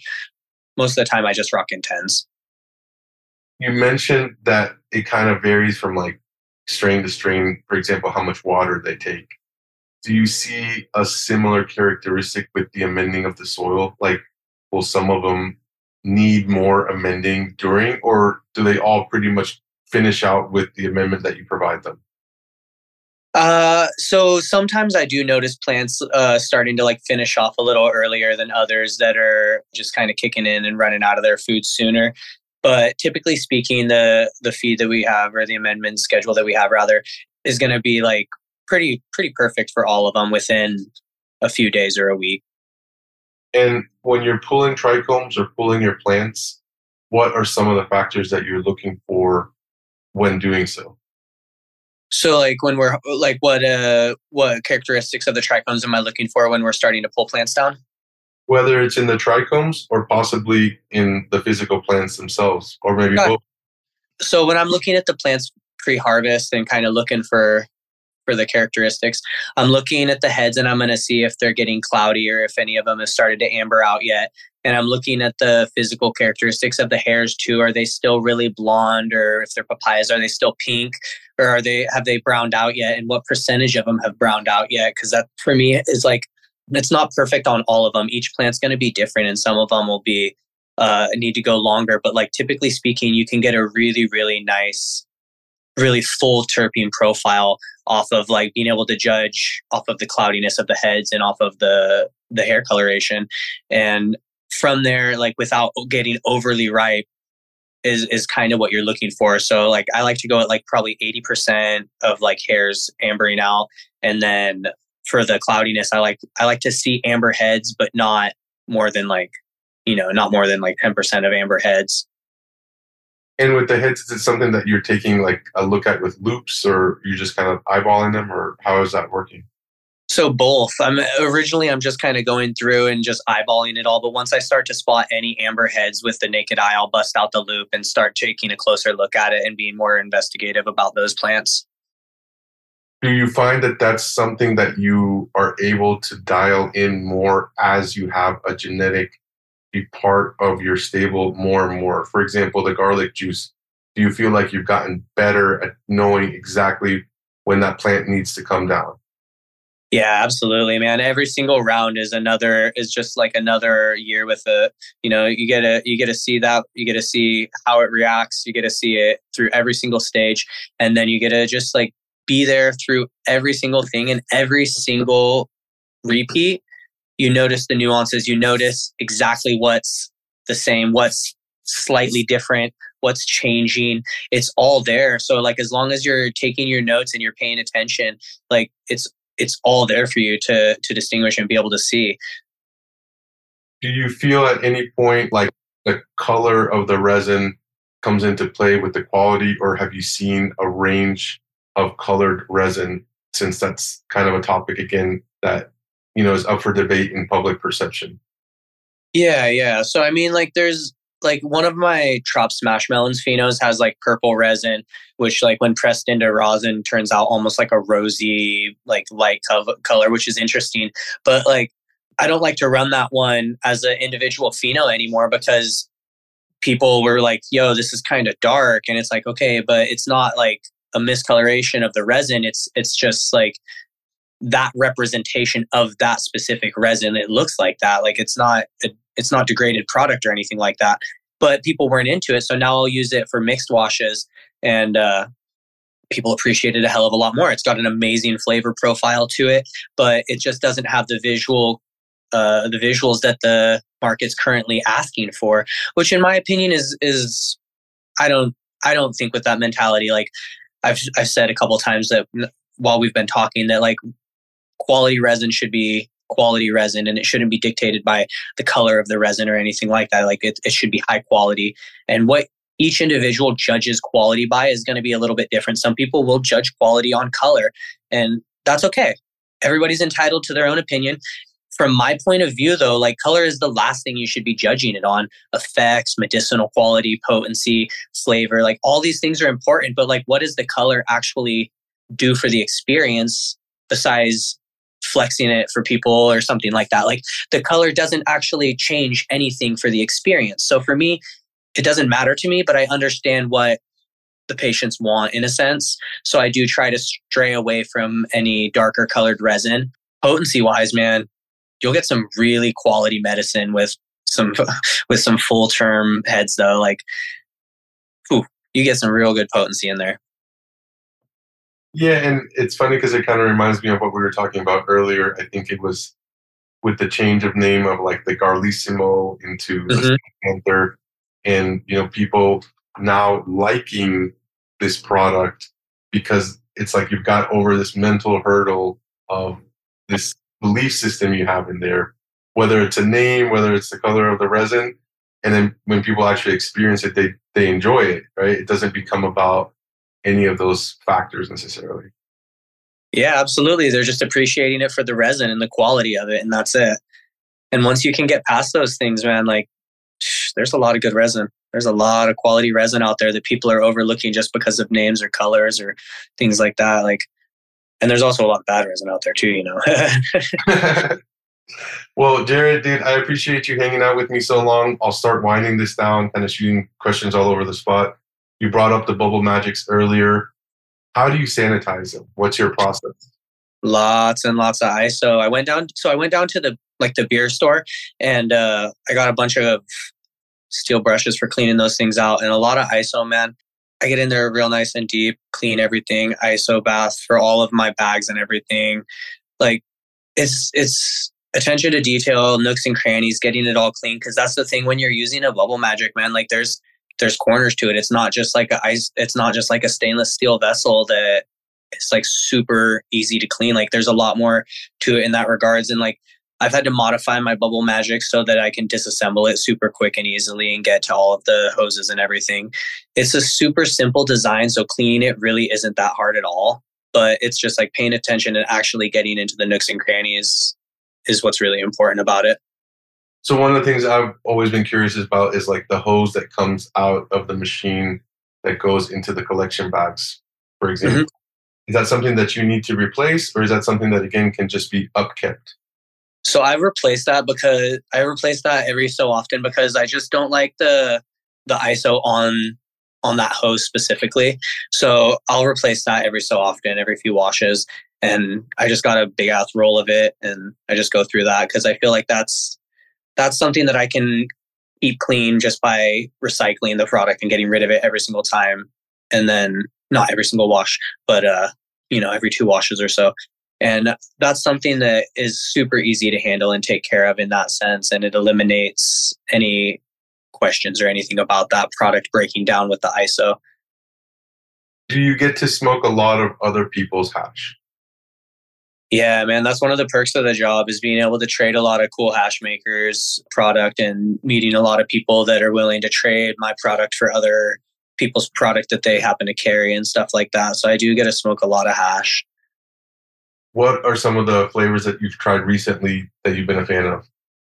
Let's see. The so the blue slushy from Hose Beast, fire anything from the homie Amberjack is always just super, super fire. The Zillions from Master Ball. What else we got here? Barry's dog shit cherry pie, smacking. Dude, I had some lamb chop terps that actually really surprised the shit out of me. Those guys are killing it out east. Uh, I'm trying to remember. I thought it was the Garlissimo, but it's Fortissimo is the uh, is that one. I need to reach out to dude and see what the hell it is but that stuff is straight gas, bro. It's very similar to the Sex Panther. I like that one a lot. Yeah, that's interesting. I, have never heard of the lamb chop. yeah, bro, lamb chop terps. I'm I'm pretty sure that's their Instagram too. The homie hooked me up with a couple jars of their work, and it's super fire. That's cool. That sounds unique for sure. I'm into unique. You mentioned that part of the things that goes into analyzing a resin and whether it stays is how long it takes to cure talk to us a little bit about that. Yeah, yeah. So some of the some resin is going to cure a lot faster than others, and I've had resin that takes an upwards of like four or five weeks to really cure out for me.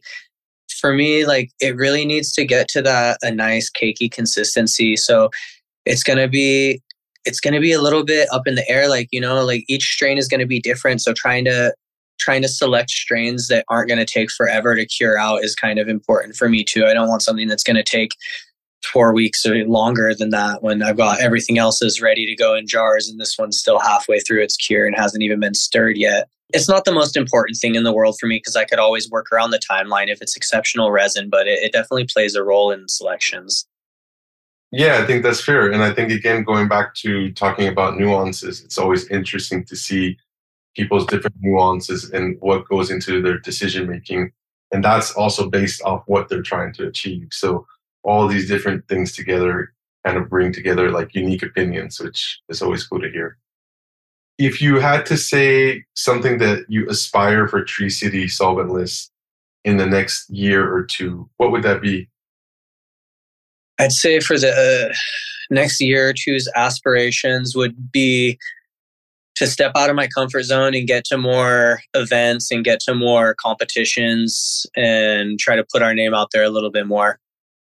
Well, speaking of, you know, this is something that you and I have talked about a few times, which I think is a cool topic, which is why I bring it up, is the fact that you took fifth place last year at the Smoking Jacket in what we called like the Maker's Choice, which, you know, it's like a three tiered system where you have expert judges, you have the makers judging themselves, and then you also have a public set of judges, which obviously I find interesting to see the dynamic between those different opinions because there's a range of experience, there's a range of exposure. And so you've told me that it's meant a lot to you to be recognized by your peers. And I think it's extra interesting to me to hear it because of hearing your backstory and being like, oh, I used to be a fan of hash makers and I worked really hard to try to be one. And now, like, I've gotten this, um, I don't know what you want to call it, right? It's like this kind of acknowledgement from your peers. So talk to us about what that meant to you. Man, that was that was huge for me to to get that it, like that validation from my peers. Like that was with my garlic juice too, man. Like like I said, the first thing I ever hunted, and I brought that in there. Like I know how much that plant means to me, and I know how much I enjoy that plant. But to like to put it down in front of that group of people and to have them agree like consensus that that's top five like dude that like that literally like made my birthday when i heard that. I was like shit that's crazy bro that's crazy. Like i didn't go in there with any expectations of winning you know what i mean? Like i'm very small scale and very humble. I just wanted to go experience it. I've never been a part of a competition like that before so like the opportunity like i couldn't pass it up like i had to go get in there and then that acknowledgement, like you were saying, it, it was insane, man, to like get validated like that from like that group of peers specifically. Like so many people I've looked up to and so many people I've chatted with and like asked questions and stuff. Like it was crazy, bro. It was, it was it was amazing, and it's something that like I'll I'll never forget. Yeah, that's super cool. It's super cool, obviously, for me to hear that uh, kind of me being on on the other end of it. But yeah, that's awesome, man. Yeah, bro. I really appreciate you putting that together and making that all happen. That was that was an amazing experience. Dude, like I told you before we started this interview, it's always my honor. Like not you know making these interviews, speaking to you guys, uh, making these events come together. Like yeah, it's all a big trip for me. So I'm just a stoked. So I appreciate you coming out and making it possible as well, man. Absolutely, man. Absolutely. I wouldn't have missed it for the world. So if you had to name the three most influential hash makers for you, who would those be? Three most influential hash makers. Oh man, that's a hard one. I would have to say Cubans for sure on that list uh, back when I was still just squishing hash and stuff, man, me and my me and a homie had him process dry sift some some flour for us and stuff, and I squished all that for us. Like we just had it head stashed the whole fucking bash. Like Cubans absolutely on that list. Barry's on that list. Trying to think of what the Mount Rushmore looks like right now. We got Cuban, we got Barry. Man. Watching watching Ati win a bunch of fucking awards was amazing too. Like I would say he's probably on that list too. Final question. If you could hear from someone on the podcast who hasn't been on, who would it be? I gotta shout out to homie Barry, man. Get Justin on there. He's he's a OG. He's been at this for a grip and he's a young buck too. Cool. Yeah, I actually got a chance to meet them up at the Kushkirk event up down in Southern Oregon. Uh, I think I mentioned this to you, and yeah, they're both pretty cool dudes, him and his brother, and they had some fire selections. And I actually wanted to try. I think you brought it up the cherry dog shit that they yeah. run. They didn't. They didn't have any, so uh, I tried some of their. I think a pina colada, and it's really good, man. So or, I might be wrong about that. It might be the wrong. What is it? The peach colada. The peach colada. There it is. I know. I knew something was not right, but yeah, it's really good. So it'll be cool. I'll, I'll see if I can make that happen. Oh yeah, bro. I would love to. Hear, I would love to hear that one. Yeah, likewise. All right, Jared. Well, I appreciate you, dude. It's been fun hanging out. Anything else you want to say before we sign off? Man, just thank you again for having me on. It was it was amazing to sit here and talk to you and hang out. Appreciate the opportunity, and yeah, look forward to seeing you soon, bro. Yeah, likewise, man. I'm like I said, I'm super thankful to you, uh, and I'm also thankful to anybody that stuck around with us this long. And we'll catch you next time. All right. Catch you next time, bro. Thank you for listening to the Hashish Inn. If you like the podcast, we'd love for you to subscribe, rate, and give us a review. Until next time.